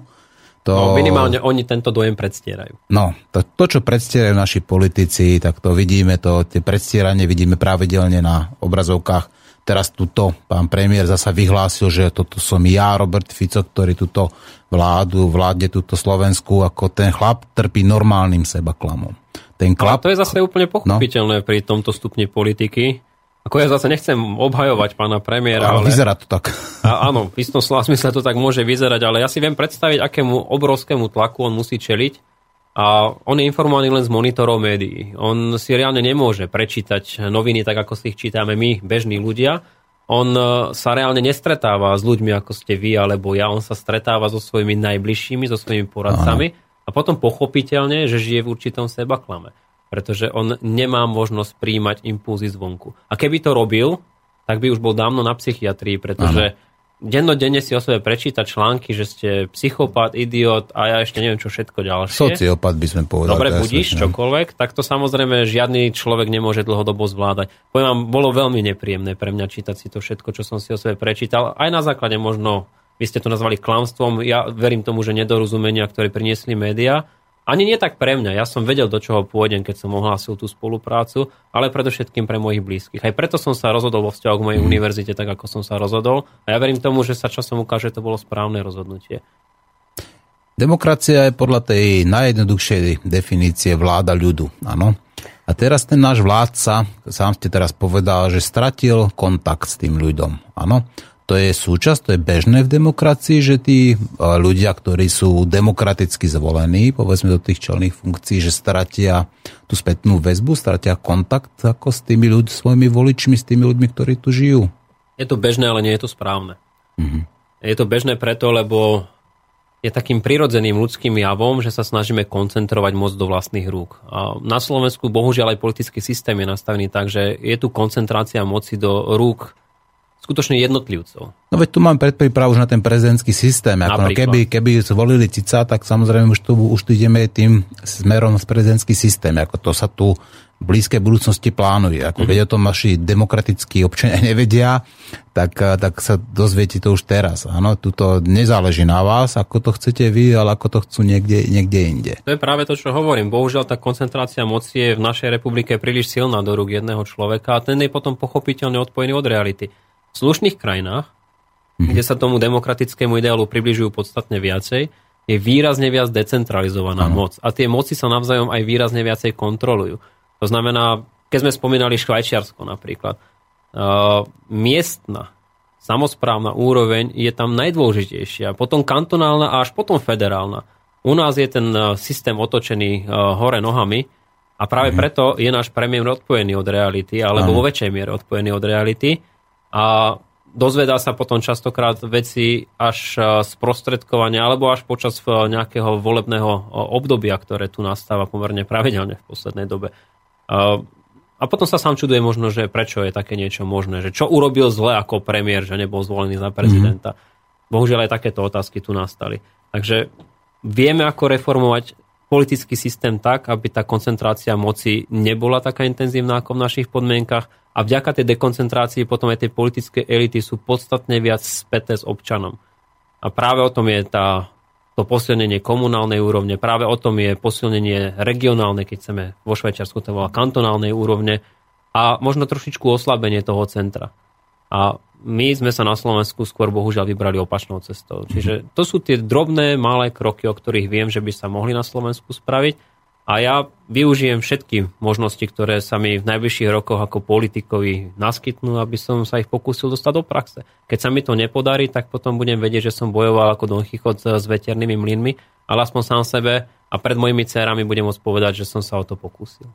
Pán docent, vy ste chvíľko povedal, že tu prišlo k nejakej centralizácii, alebo možno, že môžeme tam aj koncentrácii ako moci, prílišnej moci v rukách jednotlivca, ale tomuto sa hovorí podľa mňa ako diktatúra. Tomu sa nehovorí demokracia, keď sa moc koncentruje v rukách jedného človeka. No, v istom slova zmysle máte pravdu. Keď to prejde cez určité štádium, tak potom to už je diktatúra, ale tá mm. potom predpokladá, že voľby buď nie sú, alebo sú len nejakou okrasou. Mm. Mm. No, také... V našich podmienkach ešte stále máme slobodné voľby. A už som spomínal tie rôzne príklady, kedy sa ukázalo, že tí, ktorí sa pokúšali centralizovať moc do svojich rúk, boli odídení. Mm. Máme tu z histórie hneď dvoch premiérov a jednu premiérku, ktorá boli nahradení. Hej. Keď už hovoríme o tej najvyššej koncentrácii moci. Ale potom tu máme zo pár úspešných príkladov starostov, primátorov, županov, ktorí sú tam tretie, štvrté, piaté funkčné obdobie a nikomu to viditeľne nevadí. Mm. Čiže jedna z možností, ako napríklad reformovať túto koncentráciu moci, je dať tu ustanovenie dvoch funkčných období po sebe nie len pre prezidenta Slovenskej republiky, ale pre niektoré ďalšie exekutívne funkcie v tomto štáte. No a prečo by to, však to je taká prekážka, čo keď to ten človek robí dobre, že by tam mala byť povedzme do konca života? Prečo takýmto spôsobom ako robiť zasa nejakú iba recyklovačku ako nejakých tých politikov? Ja vám hneď poviem konkrétny príklad a práve z Islandu. Áno? Tam bol štyrikrát po sebe zvolený ten islandský prezident, ktorý dokonca e, bol zvolený aj počas tej krízy, počas toho, ako keď Island skrachoval, keď tam prebiehala tá islandská revolúcia, o ktorej sa v našich mass médiách neviem prečo nehovorí, alebo viem prečo nehovorí. A napriek tomu, že on už nechcel kandidovať, on povedal, že štyrikrát stačilo, on povedal, že už nechce kandidovať, tak to spravili takým spôsobom podmehudským, že ho manželka zobrala a išli až do Antarktídy na pol roka na takú tú dlhšiu dovolenku. A on sa vrátil späť a už bolo napísané referendum, respektíve už bola spravená petícia, kde ho 60% ľudí požiadalo, aby znova kandidoval.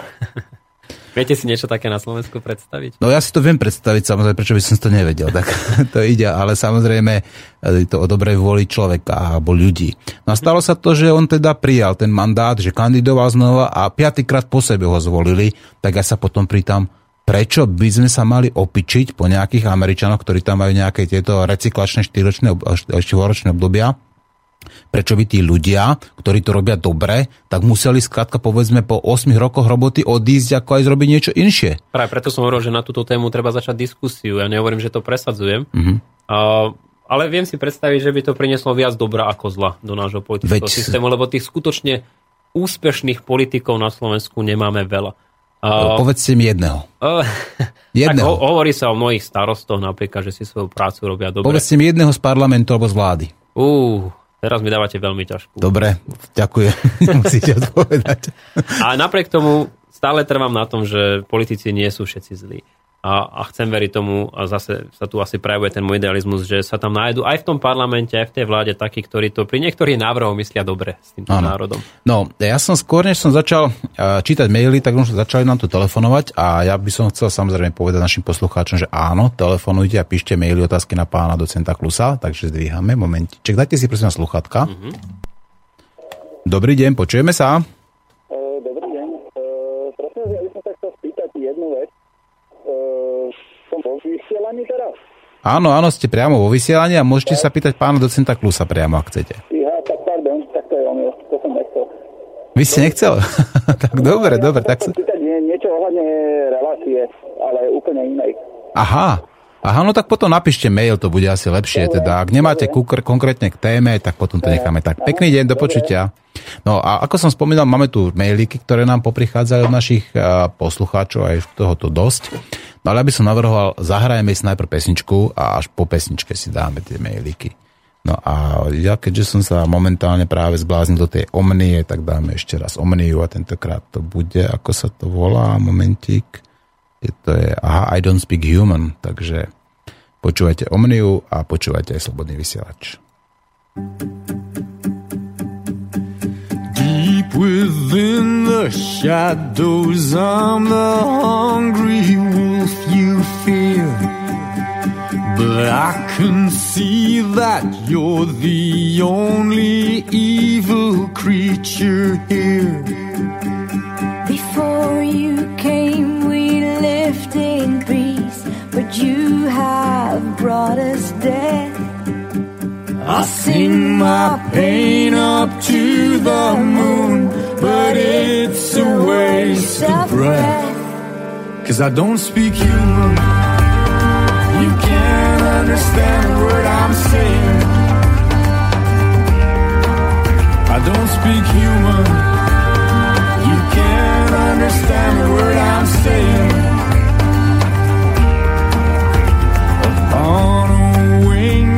Flying thing. To you, I seem so small. But I look down on what you've done. My raven's eye sees all.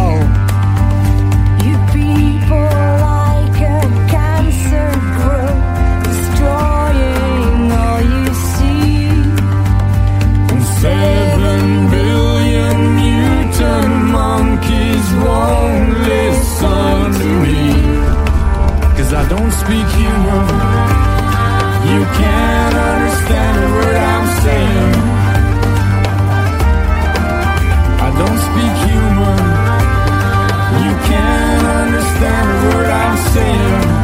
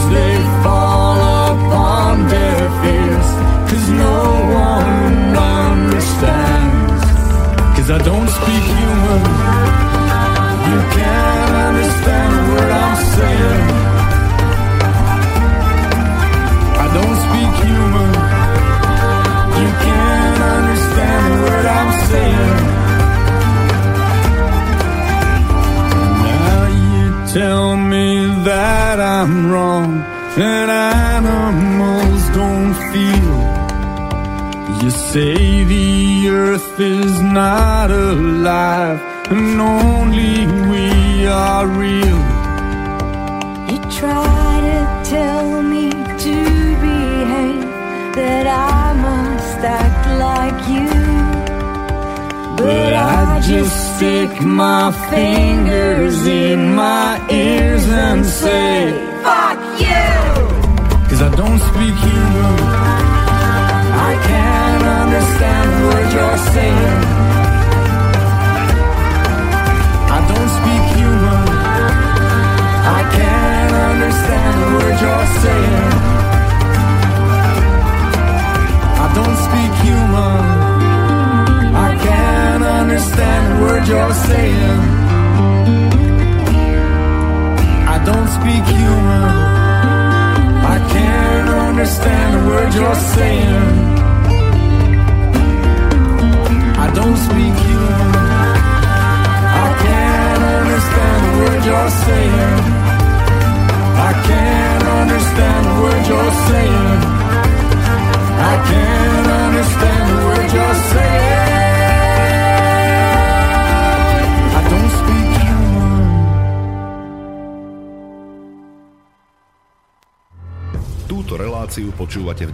Vašim dobrovoľným príspevkom. Ďakujeme za vašu podporu.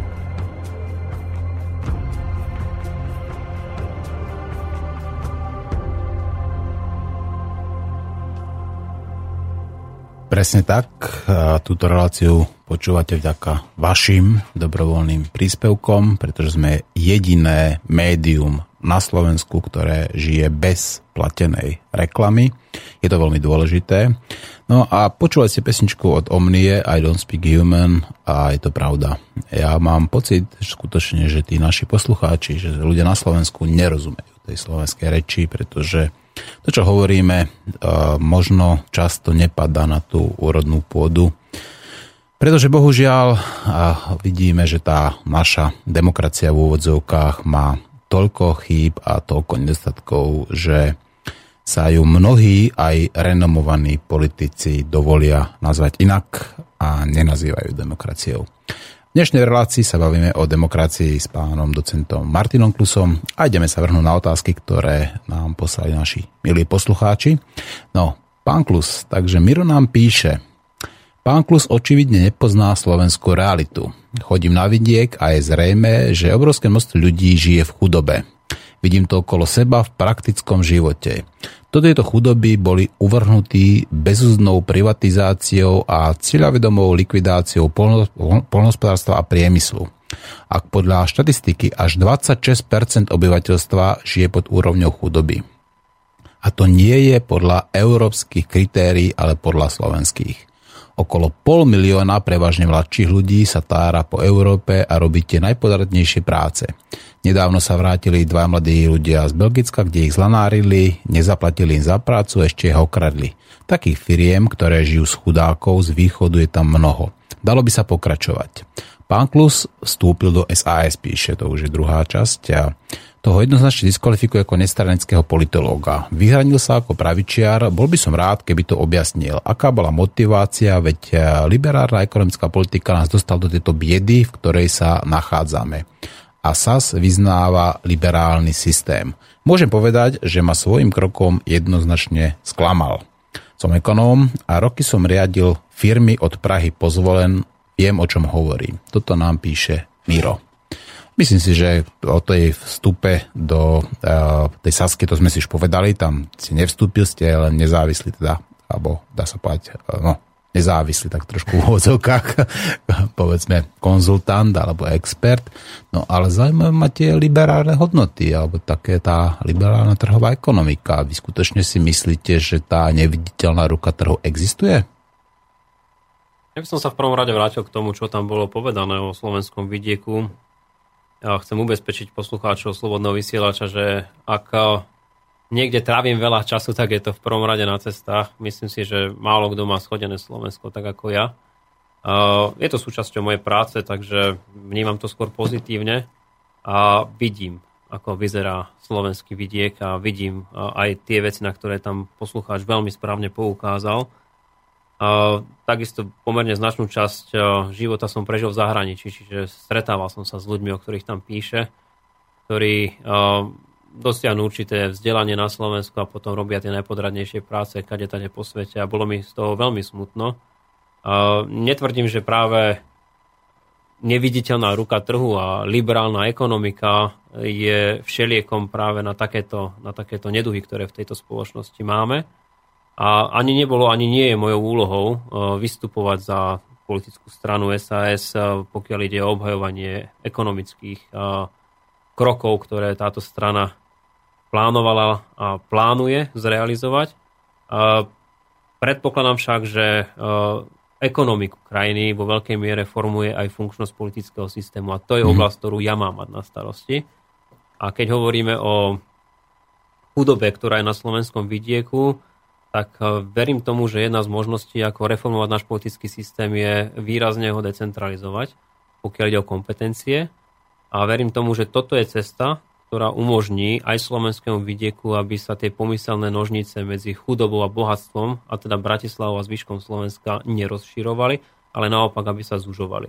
A tu zase poukážem na niečo, o čom v SAS hovoria už dlhšie, a teda, že eurofondy, ktoré mali pôvodne slúžiť práve na tzv. sociálnu kohéziu, a regionálnu kohéziu, plnia dnes celkom opačný účel. To znamená, že regionálne rozdiely sa nám aj vďaka eurofondom nezmenšujú, ale naopak sa nám rozširujú a sú motorom korupcie na Slovensku. A treba o tom hovoriť podľa môjho názoru celkom otvorene. Ja predpokladám, že v vašom rádiu sa už objavili ľudia, ktorí na túto tému hovorili, takže nebudem zbytočne brať témy tým, ktorí sú v nich ďaleko väčší odborníci ako ja a práve toto bude moja úloha, aby som možno navrhoval také zmeny v politickom systéme, ktoré umožnia túto formu decentralizácie a vyššiu mieru regionalizácie Slovenska. Ja som veľkým podporovateľom napríklad aktivít, ktoré dnes má vidiecký parlament na Slovensku, pokiaľ ide o kvalitu slovenských výrobkov a ich spotrebu slovenskými spotrebiteľmi. Budem zo svojej pozície všetky podobné iniciatívy podporovať. To viem celkom určite zaručiť, pretože si myslím, že práve toto je cestou, ako slovenský vidiek ozdraviť. Mm-hmm. A, ale už pokiaľ ide o makro- a mikroekonomické otázky, tam ja verím tomu, že sú ďaleko kompetentnejší ľudia, či už v SAS, ale nie len, pretože ja som sa neodpojil úplne z akademického prostredia, ale aj v akademickom prostredí, ktorí majú k tomu podstatne viac čo povedať ako Martin Plus. Mm-hmm. No, ale nepochybujete o tom, že teda 25 rokov, povedzme od toho 89. máme tu nejaký pokus o nejakú tú trhovú liberálnu ekonomiku, áno? No to je nespochybniteľné. No a podľa údajov, ktoré tu hovorí ekonóm, pán Vitkovič, tak sme tuto za 25 rokov prehajdákali, rozkradli zlou menovou politikou na pokutách a tak ďalej podstate e, zničili až e, hodnoty, ktoré túto tento slovenský národ, povedzme ako ľudia, vybudovali za 50 rokov. Toto je normálne v demokracii, až takéto niečo sa deje, že sa povedzme prehajdáka rozkradne v podstate hrubý národný produkt, ktorý ľudia za 50 rokov vytvoria, že sa 25 rokov takýmto spôsobom zničí. Veď to je doslova do písmena ožobračenie jedného celého národa. V istom slova zmysle možno vlastne zrada, keď chceme. No, ja by som to kľudne tak nazval, áno. A práve preto hovorím, že vráťme sa do minulosti, hľadajme chyby, ktoré sme urobili a neopakujeme ich. Ale ja mám pocit, že my ich nielenže opakujeme, ale ešte ich umocňujeme. Uh-huh. A, a to sa v demokracii normálne deje? Samozrejme, že sa to nemá normálne diať, ale deje uh-huh. sa to preto, lebo občania Slovenskej republiky rezignovali na to, uh-huh. aby sa o tieto veci viacej zaujímali a napríklad sa to pokúšali vo voľbách zmeniť. Mm. No čo keď sa napríklad stane taký hypotetický príklad, a to zámerne ako použijem ako redukciu ad absurdum, zavedem do absurdity, že tuto smeráci si uh, povedzme odhlasujú, že teda budeme žať v decembri. Demokratická voľba, áno, teda však majú väčšinu, majú tých svojich 87 poslancov, ako teraz povedia si, že všetky krávy budú a červené, povedzme, a budeme žať zásadne v decembri. Uh-huh. Demokratická voľba, ale predsa je to do neba volajúca blbosť. A my môžeme túto situáciu posunúť ešte do väčšej absurdnosti, no. keď ešte zoženú 7 poslancov Národnej rady Slovenskej republiky. Tak to môžeme dať do ústavy. Tak to môžu dať do ústavy, alebo môžu dať do ústavy to, že Slovensko je od zajtra kráľovstvo a Robert Fico je kráľom, doživotne volen, ani nevoleným, ale ustanoveným a všetky jeho deti budú teda kráľovskej línii pokračovať. Takéto niečo je možné 90 poslancami v Národnej rade Slovenskej republike. Uh, pochopiteľne, že... Počkajte, je... ale tam by potom ako existoval teda ten článok 32, nie? Áno, samozrejme, ten hovorí jasne, ale tam treba tiež spomenúť, že hovorí o tom, že právo na odpor je tu v súvislosti s odstránením demokratického politického zriadenia. No a keď ju tu nemáme, tak potom to, je to zbytočné, otázka, na ktorú narážame od samého začiatku, že ako, ako môžeme chcieť odstrániť demokratické politické zriadenie, keď ho tu vo svojej ideálnej podobe nemáme. Že áno? Mm-hmm. Čiže keby sme chceli ísť ad absurdum, tak samozrejme nájdeme také príklady, ako ste, ako ste naznačili vy.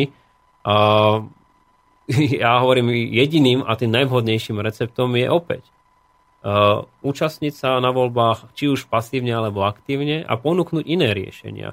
A keď na svoju stranu získame dostatočný počet voličov, tak tie riešenia sa potom reálne aj pokúšajme realizovať. No dobré, a keď, čo keď človek, ktorý povedzme nechce ísť do toho korupčného prostredia, nechce ísť medzi tých vlkov, lebo viete, to slovenské príslovie je jasné, keď chceš s vlkmi žiť, musíš s nimi vlk, viť. A keď človek chce ísť pre, prepáčne, do toho korupčného prostredia, tak samozrejme sa dostáva automaticky pre takú tú Sofínu voľbu, keď má voliť povedzme medzi tou vlastnou morálnou integritou a povedzme medzi tým, čo na ňa všetci tlačia, ako medzi tou sociálnou normou. Tak e, ako teda vyriešiť túto dilemu? Je to ťažká dilema, ja som ju riešil posledné dva týždne, poviem celkom úprimne. A... Ale vyriešil som ju tak, že je pre mňa ďaleko jednoduchšie možno skúsiť reformovať systém znútra, ako byť vonkajším pozorovateľom a v podstate nemať žiadnu možnosť a, ho nejakým spôsobom zmeniť. Ešte ste neprišli na to, že tento systém je nereformovateľný? A Opýtajte sa ma opäť, tak o pol druhá roka budem vám vedieť povedať. Dobre, dobre, beriem vás za slovo. Uvidím, možno, že aj vy sa vylečíte z nejakej ilúzie. to sa ľuďom stáva, niekedy na to prídu skôr, niekedy neskôr. Človek na to potrebuje niekedy dozrieť, že? No, mám tu ďalšiu otázku, píše nám Pavol. Prekrásny dobrý deň všetkým šťastným bytostiam. Počúvam vašu hodnotnú spoločnú reláciu a ak by som teda mohol do nej prispieť aj svojim postrehom, tak by som veľmi rád zareagoval k Maťovej otázke, či nie je meritkom demokracie a šťastného života, ako sa svojho hostia opýtal rastúca populácia. To je prvá časť. No my sme túto otázku otvárali a štatistiky všade po svete ukazujú, že tí pomyselne najmenej šťastní obyvateľia tejto zeme majú najviac detí.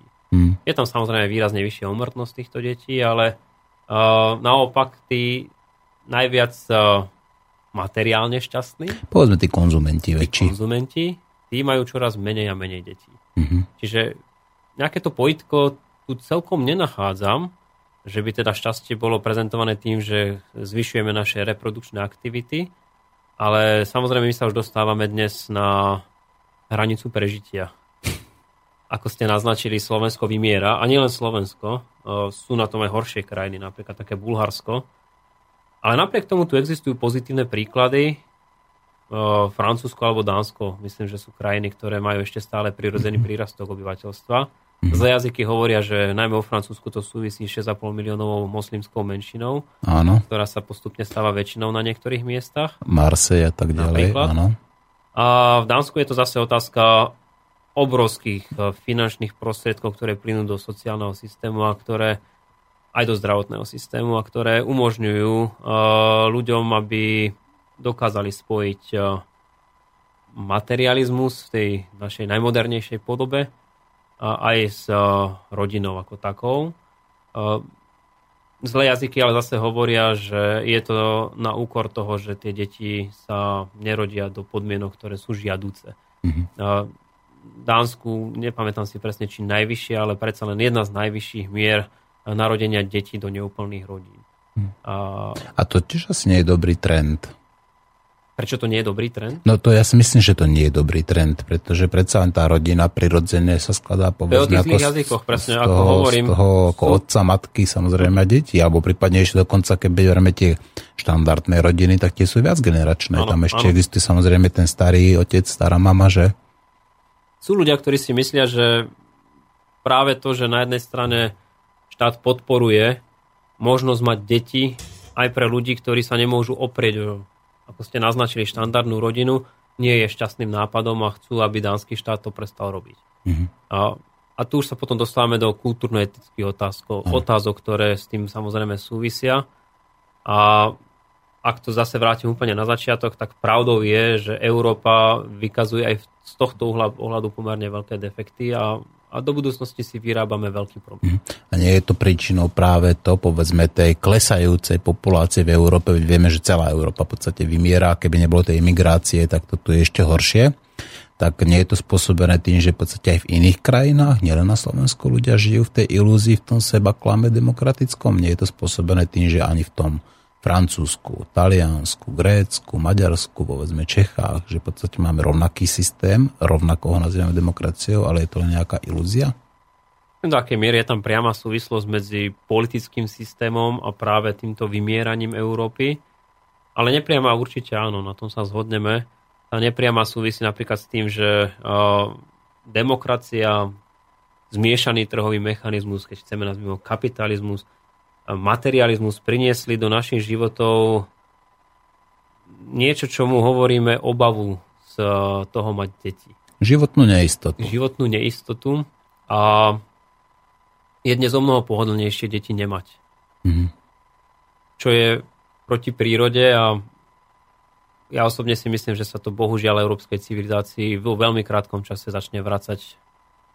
A ako svojho času povedal Muammar Kadáfi, najmä moslimovia nás pravdepodobne nezničia vojenskou cestou, ale práve demografickou. Alebo Číňania. Alebo Číňania, keď mm. chceme. A toto je niečo, čo, ako ste naznačili, môže súvisieť priamo aj s politickým alebo ekonomickým systémom, ale nie som si istý, či tu je vidieť aspoň svetelko na konci tunelu. Mm-hmm. No, otázka Paliho, Palina ešte pokračuje. On pokračuje. Ja osobne to vnímam takto. Moja babička porodila 10 detí aj napriek tomu, že často nemali čo do hrnca. Prežili dve svetové vojny, rodila aj počas nich. Zažila a hlavne prežila aj rôzne vládnuce garnitúry. Dožila sa 96 rokov pri plnom vedomí. Myslím si, že dnešní ľudia, hlavne tí demokratickí a materiálne nerozmýšľajúci, myslia len na seba a nemyslia na nejaké deti, a už vôbec nie na vlastné deti, ktorým by museli venovať väčšinu svojho času, kariéru a hlavne väčšiu časť svojich financií. Preto sa nemnožia. Ja osobne som popri svojom cestovaní videl a zažil najšťastnejších ľudí, okrem seba, teda svoje babičky samozrejme, na ostrovoch, napríklad v Papui Novej Gvineji, kde domorodí ľudia nemali absolútne nič materiálne, okrem primitívnych chatrčí, ktoré im slúžili na to, aby sa v nich vyspali žiadne asfalty, elektrina a iné, takmer nič z umelého a technokratického, teda umelého sveta a strava. Asi 10-ročné dieťa vyšlo asi 30 metrov vysokú palmu, zhodilo kokosové orechy pre všetkých, a, ale len pre tých hladných. Potom to dole na zemi mačeto očistilo a jazyk, 5% tela, bol poriešený. Dospelí ľudia sa tam smiali ako malé deti. Šťastie, raj na zemi. Z úctou nám píše veľmi šťastný Pavol. To je krásna myšlienka. Ja som podobné veci tiež pozažíval kade tade po svete na mojich potulkách. Ja sa stotožňujem s tou myšlienkou, že materiálne šťastie nerovná sa šťastie. Mm.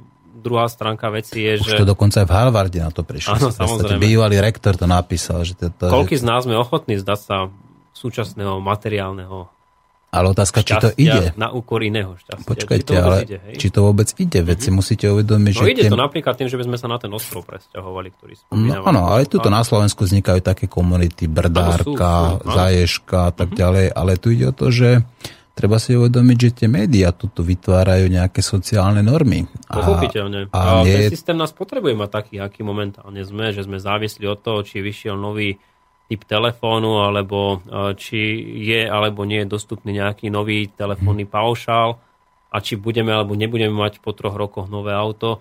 Mhm. Toto sú všetko veci, ktoré nám plazivým, niekedy až neplazivým spôsobom podsúvajú okrem iného aj mhm. médiá.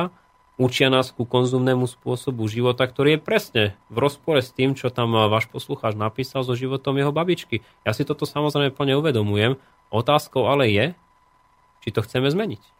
A mm-hmm. prevažná väčšina obyvateľstva tejto krajiny tento pocit nemá. Ešte stále si myslíme, alebo že to žijeme nevie. v určitej ilúzii, ktorá, alebo to nevie, ktorá ich naplňa šťastím a je pre nich ďaleko podstatnejšie vedieť, e, kto vypadol z farmy, ako to, aký je deficit verejného rozpočtu mm. na budúci rok a že to neskôr zaplatia deti a deti našich detí.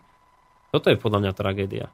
No prečo to tomu Prečo tomu tak je, tak o tom by sme mohli urobiť ďalšie dve alebo tri relácie samozrejme. No o tom nepochybujem. Hmm. O tom nepochybujem, pretože bohužiaľ ako to súčasťou tejto demokracie, ktorú tu máme, je neinformovanosť občanov, veď tie príklady tu máme. Ale otázka je, či chcú byť občania informovaní. A v tomto smere ja mám tak trošku pocit, že to tak nie je. No ja si myslím, že chcú, veď my sme toho príkladom. Ale my sme typickým príkladom. je vždycky uh, deviantná A tým nechcem naznačiť, že poslucháči Slobodného vysielača sú devianti, ale v tomto prípade áno, pretože chcú byť informovaní, chcú počúvať alternatívne názory. Vypočuli si tu Martina Klusa v tejto chvíli a značná časť spoločnosti jednoducho nechce počúvať tieto názory. Alebo, alebo keď aj nie, že nechce, alebo minimálne ich nevyhľadáva tieto názory. Mm-hmm. Alternatívne, akékoľvek. Ale veď toto je to... Absolutne vyhovuje to, že vedia, že sa dnes udialo 7 dopravných havárií, dve vraždy, narodili sa káčatka v Košickej zoologickej záhrade a popri tom sa spomenie akoby náhodou, že máme 2,5% deficit verejných financií, a že, ja neviem, nejaké konkrétne mestské zastupiteľstvo odhlasovalo primátorovi o 30% vyšší plat. Mm-hmm. Ako by náhodou sa aj takáto informácia objaví. Mm-hmm. A toto je tragédia súčasnej demokracie, ak to takto chceme nazvať na Slovensku. No, máme tu telefonát, tak ja ho zvihnem. Prosím vás, dajte si sluchátka znova. Momentík, to bude. A dobrý deň, nenásilný antiterorista, slobodný vysielač, počujeme sa? Počujem, no, počujem, tu je Roman uh, E, chcem sa opýtať pár vecí. E, počúvam naše rádio, hovorím naše, lebo si berem za svoje, ale nerozumiem, kedy a ako sa zorganizujeme. Už som počúval všetky možné relácie. Len ja som, ako to povedať, sám živnostník v dielni. Nie sám vojak v poli, ale sám živnostník v dielni. Ja nemám šancu proste, ja neviem čo, vybehnúť na námestie a začať transparentom mávať, alebo tým Roxorom, ako ten Vásky hovorí, voľakoho, ale e, toľko inteligentných hlav. Počúvam toto chlapi, ja vám všetkým držím palce. Všetkých tých e, pána doktora Hartmana, pána Čalovku, teraz toto pána momentálne ma nenapadá meno, len pán docent Klus. Ďalej, chlapci. Pán, do, docent Klus, pardon, vypadlo mi. Uh, čo hovorí Martin, ty, týkam ti, ja som Roman. Čo hovoríš na to? Ty máš geniálne nápady, názory, tvoja teória o vode alebo prax. E, žul som toto drevo, keď si hovoril o tej vode nedávno v relácii. Ja počúvam väčšinou z archívu, toto je náhoda, že počujem v, naživo. Hm? Čo s tým vieme spraviť? Ja by som najprv dal hovorí, priestor pánovi docentovi, nech odpovie. No, dobre, budem vás počúvať z rádia, ne, lebo toto zle počujem. Mm. Dobre, ja dobre, tak zodpoviem otázku. Do počutia. Do počutia. Ďakujem pekne za túto otázku. Ja sa s podobnými otázkami stretám pomerne pravidelne aj vo svojom najbližšom okolí. Úprimne, keď som sa rozhodol, že prekročím tú pomyselnú hranicu medzi politológiou a politikou, a najprv som teda kandidoval do mestského zastupiteľstva a potom do potom som sa dohodol teda na spolupráci so stranou SAS, tak eh, tomu predchádzalo práve to, že mi mnohí ľudia hovorili, že už treba podstatne menej hovoriť a viac konať. A rovnako ako váš poslucháč, aj oni mi hovorili, že oni nemajú na to, či už čas, priestor alebo, alebo vedomosti na to, aby, aby sa tieto veci začali nejakým spôsobom meniť. Tak uh, povedal som si, že prečo to aspoň neskúsiť, prečo možno nezastupovať uh, podobné názory na verejnosti a uvidíme, či ten priestor dostanem. V zastupiteľstve som ho dostal. Budem sa naozaj snažiť ho naplniť zo všetkých síl. Uvidím, či ho dostanem na úrovni celoštátnej, ako poslanec pomyselný Národnej rady, možno minister zahraničných vecí, neviem. Ale každopádne, ak sme hovorili o demokracii na začiatku, tak eh, tá definícia, že je to vláda ľudu, tak tá pokračuje, že je to prostredníctvom ľudu. A nie každý má, ako bolo naznačené, kapacity na to, aby, aby vládol priamo.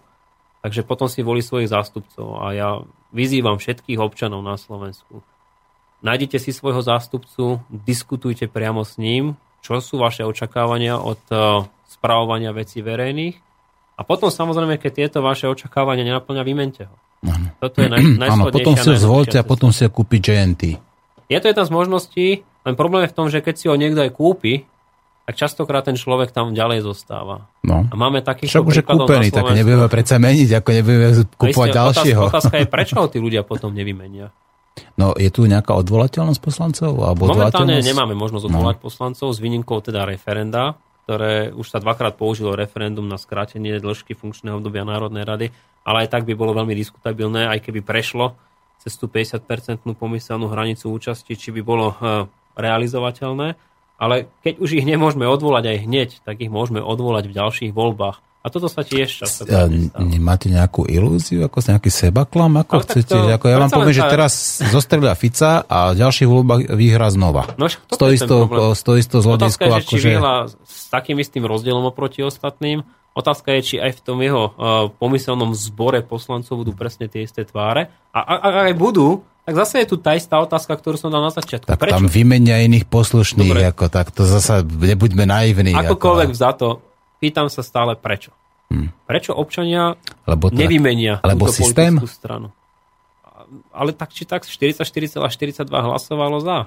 Hmm. Konkrétne túto politickú Ale stranu. A Ja, ja Pozor, sa, ako a ja sa z potom pýtam, sa, pardon, z, z, z, vole, z, z ľudí, ktorí mohli voliť, alebo z voličov, ktorí volili, ktorí sa zúčastnili na ktorí sú časti. Mhm. Takže reálne sa to bolo okolo nejakých keď 20%. Smer bude mať opäť 44,42, prípadne viac alebo menej, či to nereprezentuje tú skupinu voličov, ktorá A nie je to zase iba tá opäť. neinformovanosť, povedzme, že sa tuto napríklad neinformuje o tých krádežiach, ktoré tuto prebiehli, že tuto stále tuto mávajú s nejakým rožkom, ako No- Noro hovorí, to je to CT, Mhm. mm-hmm. povedzme v Piešťanoch a pritom zlaté tehly v stovkách, tisíckach, ako sú niekde a to sa absolútne nerieši, aby som ich mohol hlavy vymenovať ako hneď teraz 10.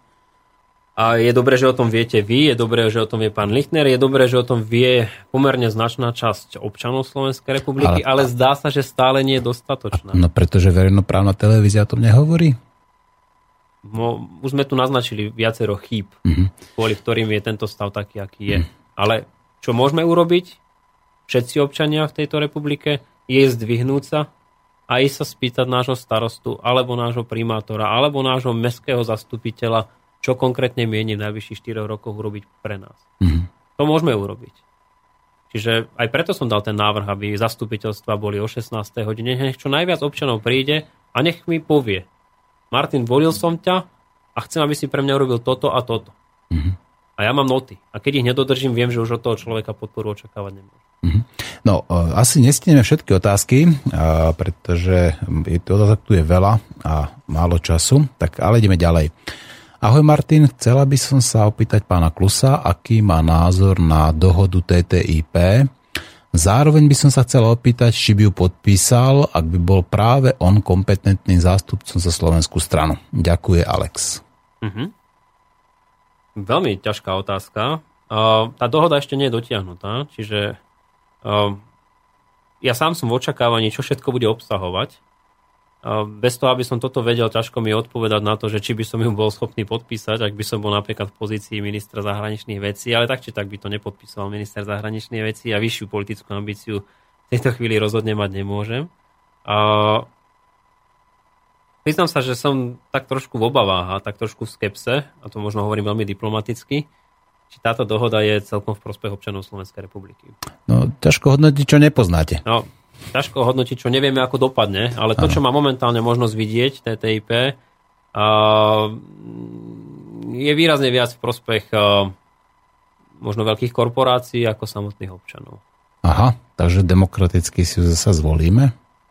A, v tomto konkrétnom prípade sa vrátim k tej pôvodnej myšlienke, čo je to demokracia a do akej miery uh, hovoríme o demokracii na úrovni Európskej únie. Mhm. Sama Európska únia priznáva, že funguje v režime tzv. demokratického deficitu, čo v praxi znamená, že všetky jej inštitúcie sú nevolené priamo z výnimkou Európskeho parlamentu a Európsky parlament eh, nie je parlamentom v tom pravom slova zmysle a to znamená, že napríklad poslanci Európskeho parlamentu nemajú zákonodárnu iniciatívu. Tak a viete o tom, že e, v de- našom demokratickom parlamente v Európskej únii existuje ako v jedinom parlamente vo svete tzv. prezumpcia súhlasu?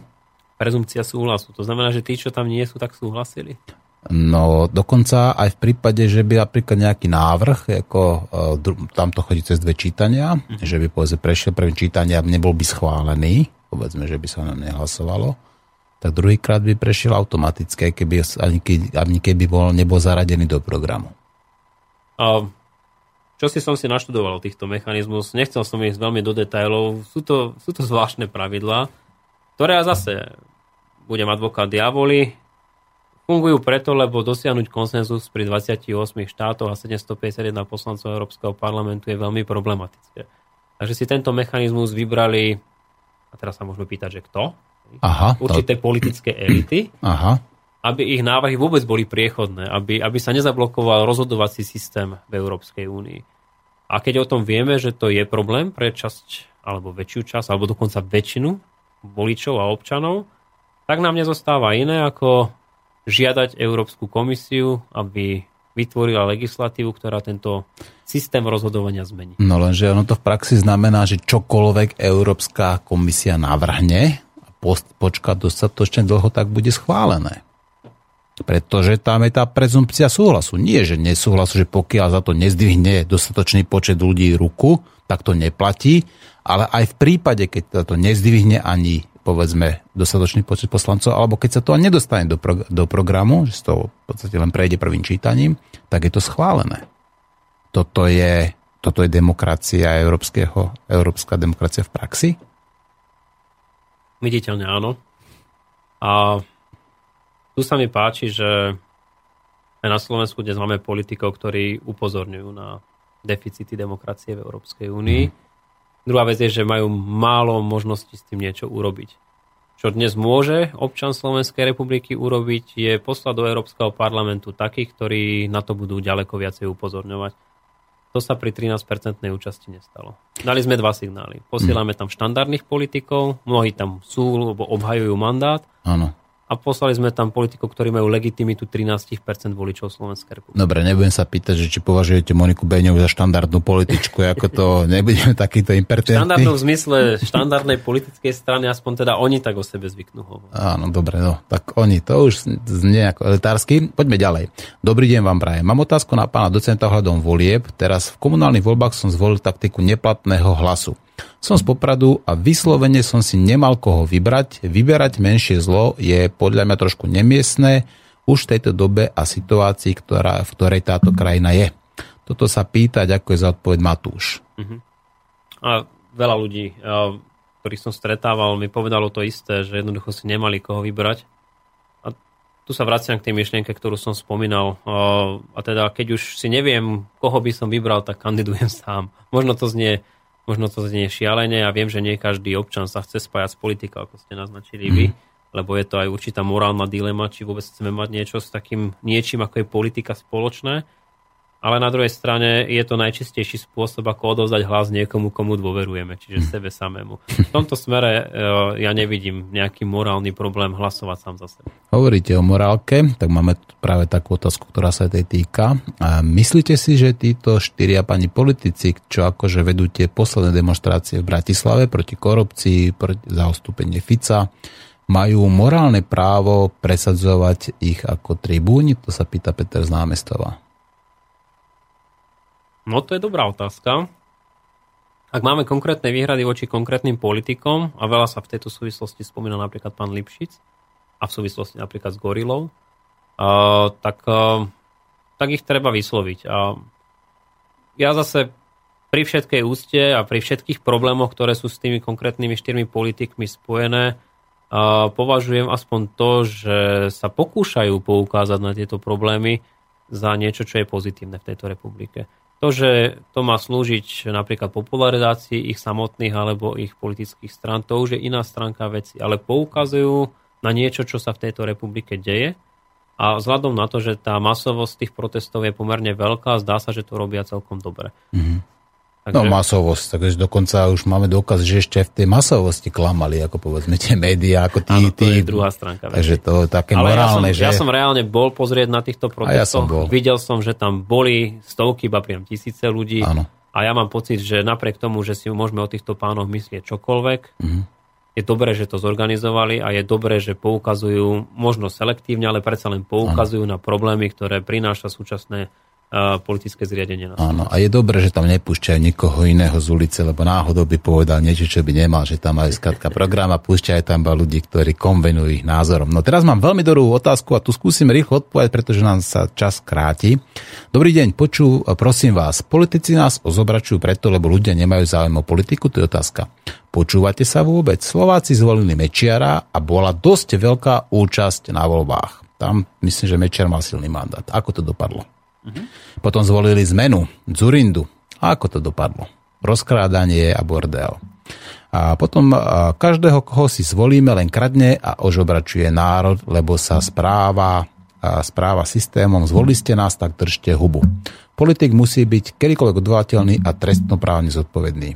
Aký máte názor na systém, že by sme vo verejnej voľbe volili politikov, ktorí si ho zvolia a môžu aj kedykoľvek odvolať? To sa pýta Vladimír. Uh-huh. Uh, na úvod tej otázky bolo povedané, že či súčasný problém nespočíva práve v tom, že občania sa nezúčastňujú na voľbách. To vidím ako prvý problém. Ako druhý problém vidím v tom, že mnohí občania redukujú svoju demokratickú možnosť e, vládu meniť, ovplyvňovať a kontrolovať len účasťou na voľbách. Ale tým sa to nekončí. Ako som povedal, ak by sme chceli, aby to tu vyzeralo o mnoho lepšie, tak e, potom sa očakáva, že občania neprídu len voliť, ale prídu sa aj pozrieť na to mestské zastupiteľstvo. Prídu sa opýtať, prečo napríklad v rozpočte obce chýba to alebo ono. Hmm. A toto je to, čo napríklad robia Nóri. A vďaka tomu, že to robia už desiatky rokov, je dnes norský politický systém o mnoho kultivovanejší ako ten náš. To, že sme sa za každým sklamali v týchto elitách a že dnes tu nemáme uh, legitímnu a reálnu možnosť ich vymeniť, to už je iná stránka veci. A môžeme sa zase baviť o tom, že či nezmeniť politický systém v tom duchu, že by tu voľby boli častejšie, a ako napríklad v Spojených štátoch sú každé dva roky voľby a v podstate politici permanentne musia predkladať e, výsledky svojej práce, čiže je tam akoby permanentná volebná kampaň. A potom je tam vysoká miera znovu zvolenia týchto politikov, pretože robia tú kampaň pravidelne a dobre. Hoci zase sa môžeme sporiť, že či e, tie financie, ktoré na to používajú, nie sú od niekiaľ a či potom nepracujú v prospech toho No evidentne áno, evidentne áno, v Amerike sú najväčšie sociálne rozdiely na svete. Tak. Ale, ale na druhej strane je to systém, ktorý ukazuje, že ten občan je v ďaleko väčšom kontakte so svojím voličom, lebo musí. Áno. Zatiaľ, čo náš občan v kontakte s poslancom Národnej rady v podstate ani nemôže byť, pretože nevolí konkrétneho poslanca a volí si konkrétneho A už dokonca ani tam občanov nepúšťajú, pretože sa ani občanov boja. Tak tam to je ďalšia vec, áno. Taký, že, za... Takže tu, tu hľadám možnosti drobné a možno aj veľké, ktoré môžu zmeniť e, politický systém na Slovensku. A ak budem dostávať takéto impulzy od občanov, ako by si to predstavovali, legitímnou a legálnou cestou, tak ja ich budem reflektovať a rešpektovať. Pán docent, e, nezostáva mi nič inšie vám poďakovať za vašu účasť v dnešnej relácii a pevne verím, že to ešte niekedy zopakujem, lebo ja si myslím, že ešte veľa tém alebo veľa zaujímavých problémov sme vôbec neotvorili, nediskutovali. Prídete ešte? Určite, nikdy som neodmietol pozvanie zo Slobodného vysielača, takže keď bude záujem zo strany váš, vás a vašich poslucháčov, veľmi rád opäť. Dobre, ešte raz ďakujem pekne. Ďakujem pekne za pozvanie, krásne sviatky Vianočné všetkým prajem. No a ja skončím svoju reláciu tým tradičným pozdravom, ktorý som sa rozhodol, že budem hovoriť stále. Legalizujte konope, a pestujeme ho tu tisíce rokov a patrí to k najliečivejším a najužitečnejším bylinám v svete. Tak prečo to zakazovať? Do počutia, majte sa.